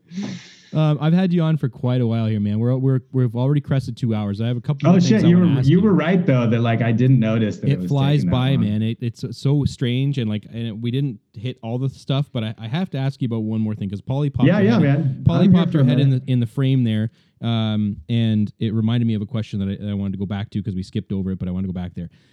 You got you guys got married in a in a cemetery or a graveyard. we did. So We did how did that come about, and how did your family say? Because I grew up Catholic, and there was no fucking way my parents. That's a funny. I was actually I was hoping you would ask this because this is a funny story too. This is like um and again like goes back to the satanic panic and everything. So uh Polly and I um look literally looked that was I think the first venue we looked at. I mean like like we were like talking like talking her, her dad is a golf pro in San Diego so we were like oh should we get married the golf course like, Yeah. yeah it's so boring yeah so generic, whatever.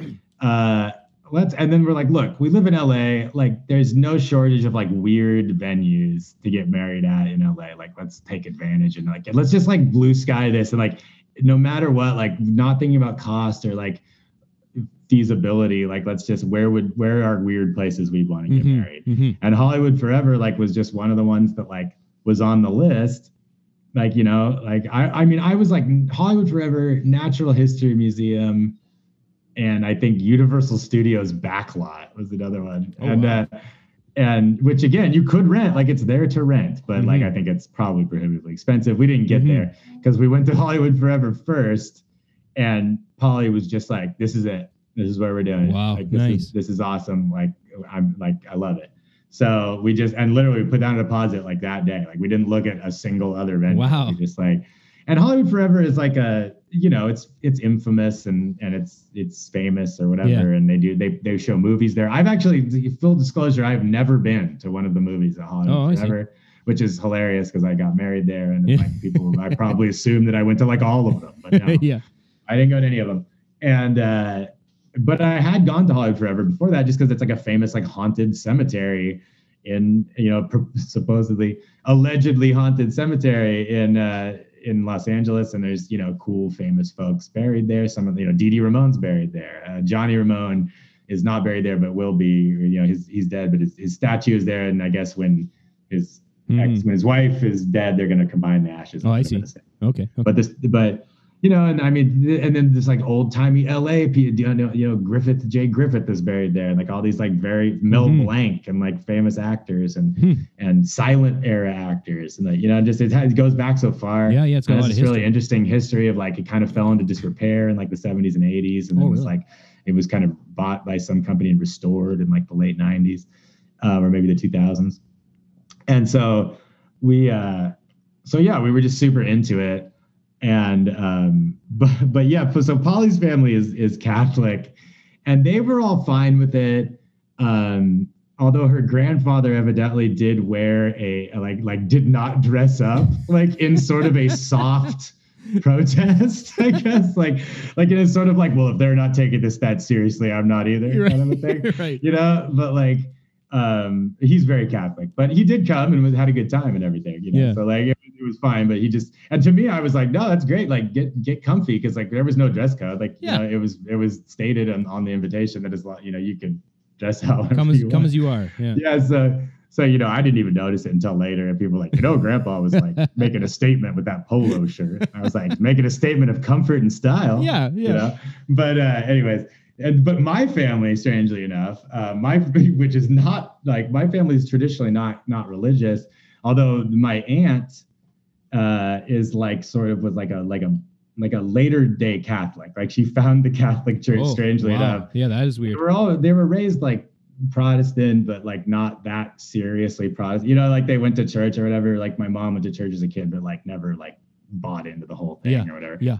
And I was not raised religious, and uh, I was raised very secular. And like, and but my aunt like kind of like went to Catholicism like late in life, and like, and it, I don't know why. Yeah, I don't know why. Yeah, Yeah. that seems crazy Like, to me. Yeah, but um, but then they're very they're very conservative, and they're like uh, again like all was growing up, it was they were the you know the, the fucking Rush Limbaugh like you know like just conservative assholes of the family that I was like you know like Yeah, like like you know and uh, didn't get along with, right. and I thought that I was silly and punk rock and music and like oh how much money you making in that you know that kind of thing you know like not about that squares you know Yeah. but uh and anyways they they did not come because my because like that whole part of the family just did not come oh, because my aunt and literally like my like told my mom that she like did think there was possibly a satanic element to the, to the thing Jesus.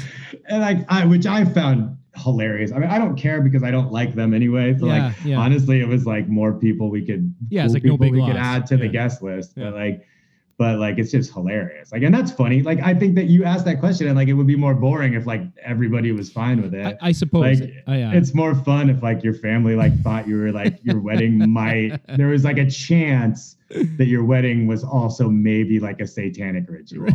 You know, like right. like just like maybe that was happen. Like I thought I just want my aunt, I was imagining my aunt just being like, like it's probably a regular wedding, but like there's like an off chance that there's like a some sort of blood orgy breaks out, or like you know, like there's there's like an animal sacrifice. Uh, you know, I don't know. Like I think she like I want I would like to think that like there was like real like she had real thoughts about that. you know, Right. Like she thought like there was a possibility. oh, totally. like this shit could take like a really like occult turn. We also did like our our our, our invitation was like in the style of a like invitation to a like secret society. Oh, really? You know, like yeah, like a Oh, like a sort cool. of clandestine meeting of a secret society. Nice. Like, like it had like a like cool like esoteric like imagery Yeah, and, uh, yeah. like a like a seal like a wax seal and, Oh, like, very, like, nice. very illuminati you know like, Sounds very that cool. Again, like it's like I was talking to you guys earlier about being cool parents. You, you're just cool people in general. So obviously, Well, thanks, you- man. Of course, you're gonna have a cool fucking wedding and a cool invitation to go along with it. but but yeah so i mean but we did we didn't want to go too ultra spooky with the whole thing right so like it was like in, it's in a cemetery but it's like it was a very like it was fall themed but it wasn't like ghouls and goblins Right. like halloween you know what i mean it was Yeah. very like it was very uh it was classy Yeah. you know it was It looked Holly wants to classy. say something what do you want to say what do you want to say No, nothing. We had like the sugar skulls, but it yeah, was, yeah, it was classy. It was like a like a that vibe, the like Dia de los Muertos, and the and there's there's pumpkins and fall imagery and stuff, but and skull imagery, but it wasn't like Yeah, like there was Death Skull, candelabras yeah, and yeah. things, but it wasn't like It wasn't over "Welcome the to top. haunted house. yeah, you it know, wasn't over the top, right? Which I would have been okay with, but you know. And I think then I think less less more people are RSVP and they're like, eh, I don't know about this. I love Yeah, and, we, Skull. and then it was all like Tom Waits, like like the whole like um the entire like wedding procession was to Tom Waits. Oh, and like cool. and and then Polly came out to the Ramones and she did come out in Oh, the sick. in the Rolls Royce uh like 1930s Rolls Royce hearse, which was pretty dope. Um that they have on and which was one of her like her demands like when we when we booked the venue and she was like so uh, we're gonna do this, but we're getting the hearse, and like the lady's like, well, yeah, we'll see if we can like fix it up, and like she's like, no, no, no, we're gonna do it. Like it needs to be in the contract. like we got the hearse, and they did. They fixed it up for us. That's and It awesome. amazing. Although the hearse driver got some bad info, and uh, there was a slight delay. Oh no shit. Yeah, so I was standing up there. I was like, Oh like you know, doing like a yeah, yeah. I wonder if she's coming. Oh, yeah. That's But brutal. it added, it really added to the to the to the uh, the suspense and everything. It was good. Sounds like it was But, a super uh, fun fucking day, man. It was super fun. It was amazing. It was like everything you would want a wedding to be. It was just Yeah. a super fun party at a memorable place, and everybody I think had a blast. So you know, I love that's all I sugar. want. I love sugar skull shit. When you said there's sugar skulls, my ears went like, like all my guitar Yeah. straps all have sugar skulls on them and all that shit. Yeah, I love all that. Like again, it's very like I love that. You know, the you know the death is something to be celebrated and not feared and Yeah. and you know and like the the the the memory the you know keeping those memories alive is, is just as important Oh, for sure. being For alive sure. and I, I love I love that vibe too so like you know that's that's very cool and I think you know being near in a cemetery to me like as as someone who's you know painfully not religious like I think that a church or the cemetery is like the closest you're gonna get me to like you know sacred ground or whatever like Yeah. to get married on so, Yeah, yeah, I mean yeah, again totally. there's more there's more like crucifixes per capita in a cemetery Yeah, that's Right? true. That's true. You know, like- I guess that's true. but uh yeah but yeah man that was that's that's cool man that's a thanks for asking that that's a that was fun and I- it's always fun to kind of re, re, remember yeah. you know? Oh, totally. Yeah. When I saw the pictures, I was like, I gotta ask them about that because it seems, or ask him about that because it seems like such a cool way to get married. And, but the the element of not of not knowing how the parents reacted to it, right? Because like I said, I grew up Catholic. yeah our, parents were fine i mean again like our Yeah. parent like polly's parents are, are catholic but also like Yeah. you know supported her being a punk rocker Sure. at 13 years old Yeah. and, and doing you know being and going and playing in dive bars Right. and shit so it's like they're they, they're no strangers to like Yeah. you know sort of a, a bit of alternative lifestyle Yeah. or whatever you know no, what I mean? So it's like, and my mom is like, I mean, she gave up a long time ago on trying to be, you know, but she's an artist and everything. She's, Oh, she's- yeah, so she's cool. fully Yeah. supportive of it and Yeah. everything. And then my, and my dad, like, he doesn't give a shit. So it's fine. But, like, I mean, he came, it's all good. yeah. As long But, as he, uh, he was there. He was but there. yeah, yeah, he showed up. But, um, but yeah, man, I mean, that's, it's, it was awesome. And, and it continues to be, you know, like this, it's, we're still, we're going strong and Nice. the family is, the family's important. Yes, it is, and you guys are definitely making it making it look great. Which is, uh, I know, in, I know the, the Instagram stuff, social media always shows. It's you the- highly curated, yeah, of course. exactly. But uh, but I mean, from from what it's worth, I think it looks like uh, it looks like you guys are handling everything really well. With Yeah, man. I mean, it's you know, you take it, you just take it as it comes. And honestly, to me, it's like, it's fuck. If you know, as a if anybody's listening that's a parent or whatever, it's like it's not all easy and it's it's hard and it sucks. I and it's believe it, you know, yeah. and and there's and and dealing with with you know, it's it, there are a lot of like yeah, shitty times and and not shitty times. That's wrong, but like hard times. hard and- Yeah, and shit that's a bummer and dealing with you know what I mean like Yep. like having to discipline someone is never fun you Nope. know No, it isn't. like you know what I mean so so like you know that it's always a tricky situation so like it's not all all all especially someone you love. You know what I mean? Exactly. I Yeah. mean, it's, yeah, particularly. Yeah, someone you hate is fun to discipline. Yeah, oh, But, uh, but no, but but like it, you know, it all it's all it is. all- But like ultimately, you just got to keep it like it is. Like like yeah, social media is bullshit, but at the same time, like it is a, a like that's you know you, if you as long as you focus on the good shit and keep that in mind, you can always get through the hard shit. You know what oh, I mean? totally. So that's that's my message to parents or anyone who's struggling or wants to murder their kid or their spouse or whatever, like you know, or, or is their afra- spouse. afraid, or is afraid. Yeah, it was a very murderland kind of thing, or or is afraid that their spouse is secretly plotting to murder them. Uh, you know, either way, it's uh, you know, just hang Yeah. in there, guys. Yeah. You know?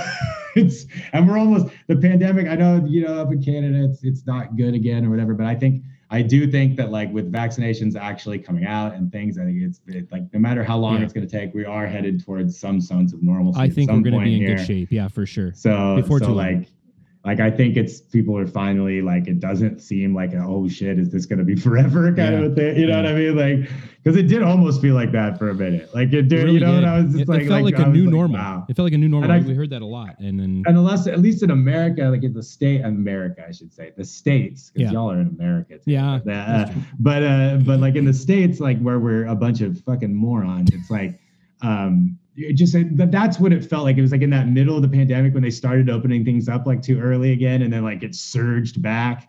And like, but people were just over it and like unwilling to like kind of like be go back into like full lockdown, and then the government's like not supporting anything. And it's just like, I at that point I was like, wow, this might just be a con. This might just be it for us. Like this might just be like America's like just gonna be this forever. Yeah. and like you know, Yeah. like, and and I I did have those thoughts, and just being like, well, if that's what it is, that's what it is. Like maybe we'll move, or maybe we'll just get really used to it. But it's like.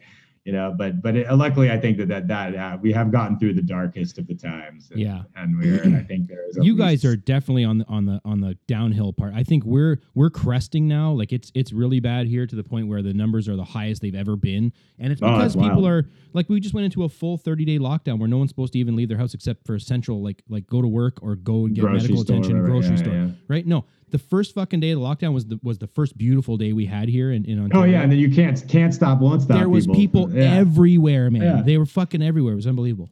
And I mean, honestly, like I like I've I've lost my will to even care. Like you Yeah. know what I mean? Like that's the thing. Like at the beginning, I was I was like, "Fuck these fucking assholes, like not giving a shit. Yeah, but you and now can't. I'm just like now I'm just like, yeah, you know, do it. Like whatever. I can't blame you, man. you I can't control them, you. right? You can't control them. It's it's And insane. it's just it's too, and I get it. It's just at some point Yep. you just had fucking enough. Yep, you know? Absolutely. like- and I and I like I'm you know I'm still like again for me, it's always most important to make the sacrifices for the greater of like the community, but I also just understand that like people's will to be like, I've had it with this shit. Like, you know, like I I commiserate with that to some degree. Yeah. You know? So so like uh whatever you choose to do, just do it and do you. Yeah. and be sa- and just be fucking safe so that we can we can get out of this shit sooner than later. You know. Oh, you know what I was gonna ask you real quick? I had a question for you, and I'm sorry I won't keep you for too No, much longer. No, it's fine, man. but I love. so I, I, was gonna say, I was gonna say, um, what like so I've been listening to a lot of podcasts actually. I was gonna say that like more so than music these days. Mhm. I uh, my go-to audio entertainment is is podcasts. Mhm. And I've been, I mean, I'm a, I'm a huge Patreon guy now. I, I give to multiple, I subscribe Oh, nice. to multiple Patreons. Good for you. I, I started, you know, being like, oh, one will be okay. And then like, you know, like 10 Patreons later, I'm like, oh, it's, I got to cancel some of these. That's the thing. It's like where do you stop? But it's hard. And then, yeah, it's, it's just so much good content, you know, out there, honestly is. And, uh, and like I, you know, I've just I've been really getting into it, and like I said, Polly and I have sort of like dabbled and like kind of been uh, had interest in like doing podcasts Yeah. and stuff, even, even if just for fun Yeah.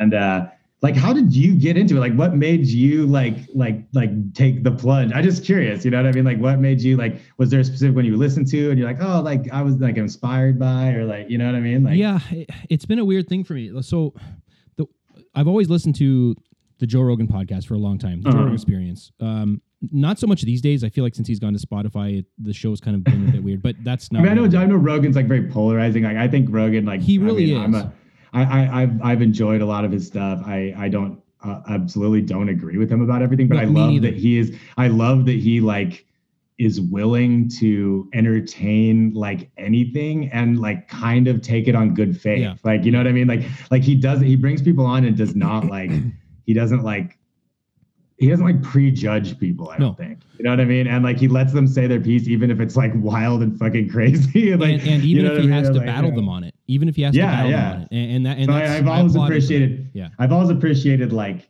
Rogan's like whether or not you like people like his style or his like approach. Like I, I've always appreciated his uh his willingness like like to to listen to all sides of an argument, to Mhm. listen to, to to to entertain people like from all different Absolutely. viewpoints. You know? Yeah, and so so I'd, I'd been listening to his show, and and, and I really was a really big fan of Marc Maron's podcast as well. At the start, Oh, yeah, I haven't listened in a long time, but Maron's podcast was was excellent. Obviously, it was the first really big one, right?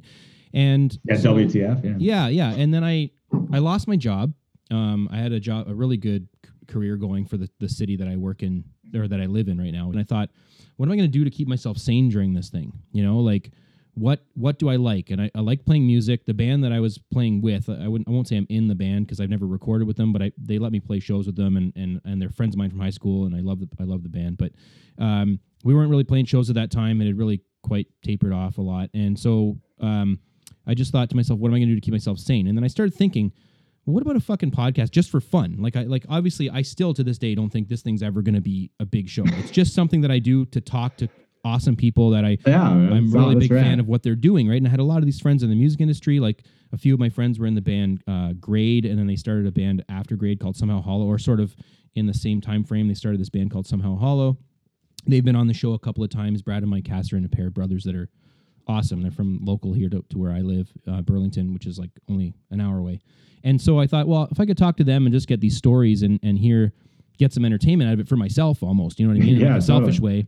And maybe if anybody wants to tune in and, and like it and you know what I mean and share it around, great. Maybe it'll get a little bit of popularity and it'll be something fun to do, right, as a hobby. And that's sort of how I got into it. And then and then not not long after, like I, I recorded maybe I don't know four, three or four episodes, and then I got another job, right? And then I thought, and all of a sudden, adulting took over again, right? Go- Yeah. Getting up early for work, and and then I'm like, fuck, I don't have time for this. So I kind of shut it down. I took it off. I left up like one episode on SoundCloud just to you know whatever the, the you're allowed to without the pro account. So I left that up for a while, and then just more recently, I thought, fuck, man, that was a lot of fun. Now I've got a, a, a stable job again. I'm comfortable again where I am, and I thought, well, why don't I just fucking start it up again and start reaching out to people who I never like.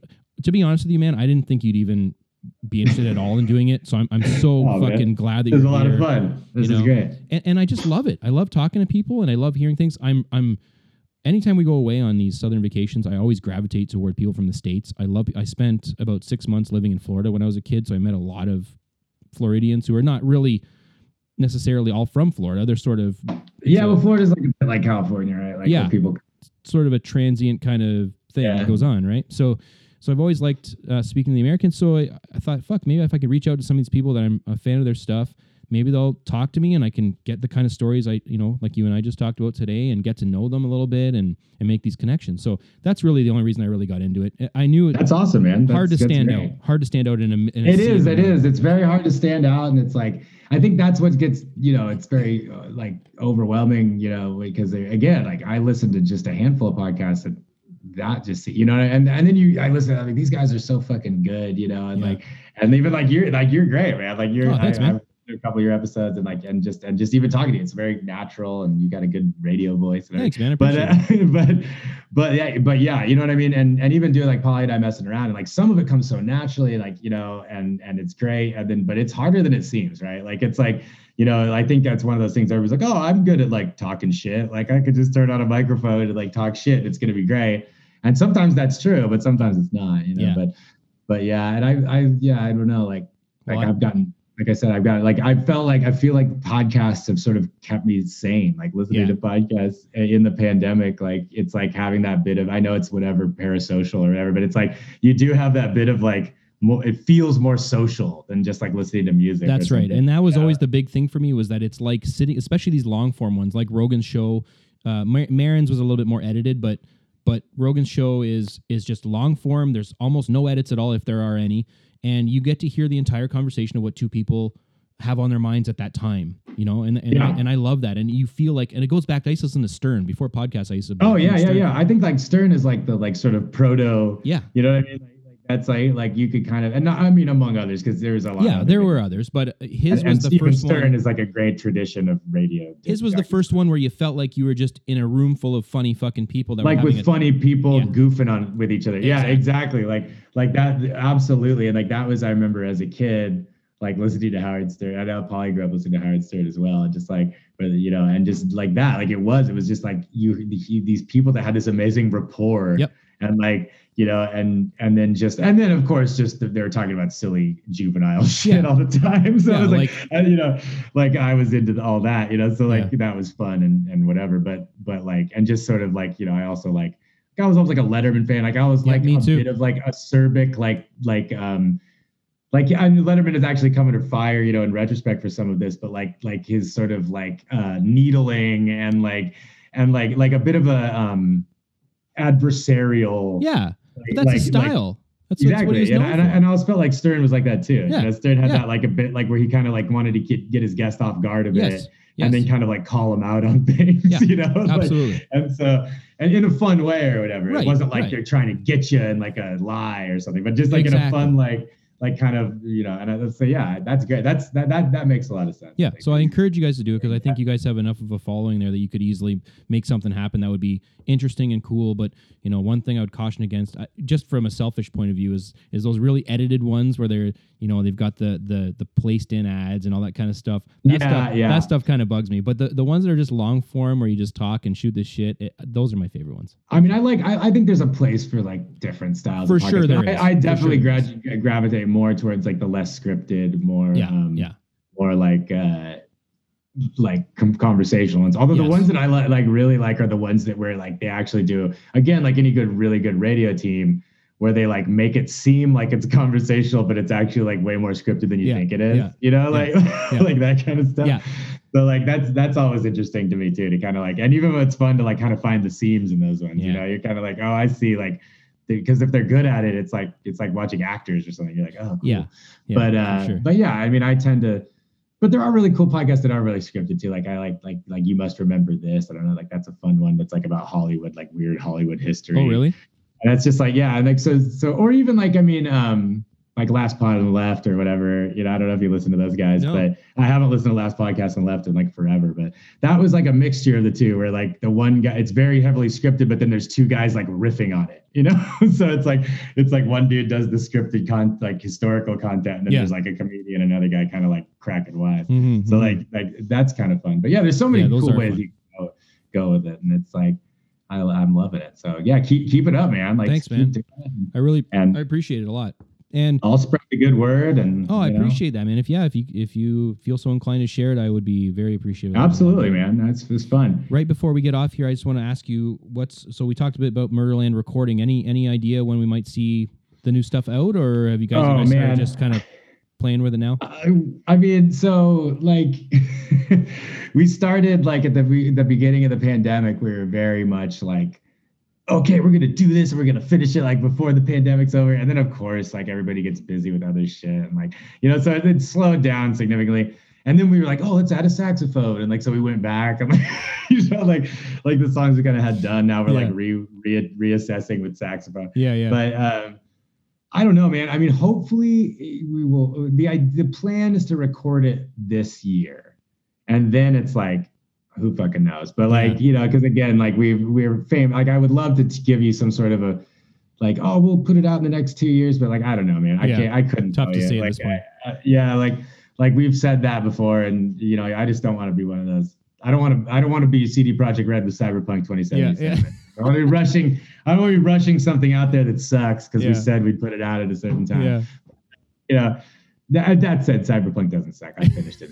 It's good, but uh, but unfinished. Um, but anyways, yeah, like I don't know, man. Probably in the next couple of years. I, I would say like look look for stuff in the next couple of years. We also have like, of course, just in classic fashion, we like also started like a side project um, with the same people. It's like Murderland doing a completely different thing as like a different sort of a band. Okay. So look out for that. Again, that's too early days to even really yeah, talk yeah, about. yeah. Like, But and it may never even see the light of day. But but uh, Well, it's But got me excited, man. I'm I'm looking but we're goofing on other things and and yeah. So I mean, we just like we, we just ultimately we like enjoy writing songs and playing music Sure, together. yeah. So we're just gonna keep doing it, you know, like and uh yeah, man. Well, I love it, we'll man. Put it out there. I love it. Keep up the good work because it's uh, like I said, I'm a huge fan now. I'm, I'm a new fan within the last month, but like you know, three weeks to a month. But it, you guys are quickly becoming my fa- one of my favorite bands for sure. Thank you, man. That that means know? so much. Like honestly, like you know, I mean, it's all a goof, and and we don't, you know, we're obviously it's not like our careers or anything for Murderland. Like we do, we don't. It's it's all for fun, but it really is huge. Like that's like it makes it all worth it. With like people say that, you know, to, to know that somebody's listening and giving a shit and like is enjoying it. Just like Oh. that's like that's that's what makes it. It makes it all worth it. Like as cheesy Yeah. as that may sound. No, it's it's when I leave work, you know, some because otherwise we're just jerking each other off. some days when I leave work, man, that's like I look so forward to just putting on the albums and just driving. Oh home, man, that, that see that that's amazing. That Yeah. really makes Yeah, that it makes makes me warms my heart. It warms my cold murderous heart. And And uh, yeah, man, like like we'll get you hooked up with the merch. Like let me let me talk to yeah, Tony. let, us talk about that after. I don't want you to uh, go away just yet because we're I want Yeah, to talk okay, about cool. that after. But um, uh, I just I want to say I wish you guys all the all the success in the world. Yourself and Polly. I you, mean, you know I'm a huge Bombpops fan. and We've already talked about that. But uh, you know, make sure you pass along to her that I'm really looking forward to them coming back through Canada. I can't wait to see them play live. I'm Absolutely, you know, and they will. They've got stuff already in Yeah. the works. So I wish you guys all the success in the world, you know, i- in music and in general. I want you guys to have a, a great life. Thanks, and, man. And I hope maybe one day we can do a part two because it sounds like we hit it off Oh, pretty man. good here. If you're into it, we can schedule something in the f- near future for another part two. I'm down, man. I'm super Um, down. I still feel like we could go on for another three hours. We easily could. We've been on two, two hours and 30 minutes now. We could easily talk for Wow. another two hours and 30 minutes. Tell everyone where they can find the Murderland stuff. Uh, Murderland is available on all your streaming uh, things. I believe you get it on Apple Music, you get it on Spotify. Uh, we have a, uh we have a Bandcamp um, that you can go listen to everything. I think for free. I'm not sure. Can you listen to it for free? You on can there? listen to it for free. Yeah, you can. Yeah, so, so go listen to it for free. Um, and like if you want to download shit, that's awesome, or buy it. That's that's super cool. But just listen to it. You can on YouTube. You can look us up on YouTube for the videos. Um, we got a couple videos floating around there, and a bunch of like um, live footage of uh, varying quality. but uh, there's this one show you can find if you if you search it up. There's like this show that we had professionally Oh, yeah. videotaped at the at the the knitting factory years ago, and Oh, that's a good. That's sort of a good like snapshot of like when we still had blood coming out of our faces. Oh, and really? Doing that kind of stuff. Yeah, so that's a fun one, um, and it looks good. It, it doesn't sound great, but it looks good because they've shot it. We had a film crew come and shoot it. But yeah, so YouTube, the usual places, Bandcamp. Um, I think yeah, I think we still have a Facebook. I don't know. I don't go Yeah. on Facebook. Um, Your Instagram. Yeah, that'll link to everything probably. we never i never update it but somebody does i think um, i'm terrible about all that but but yeah man just everybody uh or you know like your local uh podcast or you can find us on uh, i have to ask podcast Nice. I got to ask.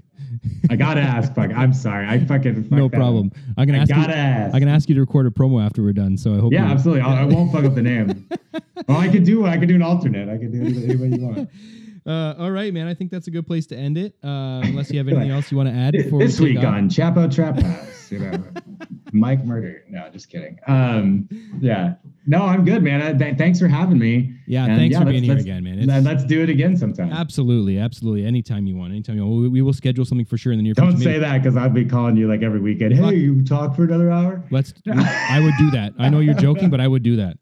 Um, anyway, guys, thank you for tuning in to another episode of the I Gotta Ask podcast. This is episode 16, uh, or will be episode 16 when it drops. So, uh, Sweet 16, baby. Sweet 16. So thank you guys so much for tuning in. If you're new listeners, uh, awesome. Thank you. Uh, continue to hopefully you continue to to uh, listen and share it around any way that you can. Returning listeners, I love you guys. Uh, all the engagements you've been giving me are, are very positive. If you guys have any uh, feedback for the show, get at me at igapodcast at gmail.com. Let me know your comments there, or you can always like the uh, Facebook page or the Instagram page, all that kind of nice stuff. So thank you guys for being with us again, and we will see you on the next one.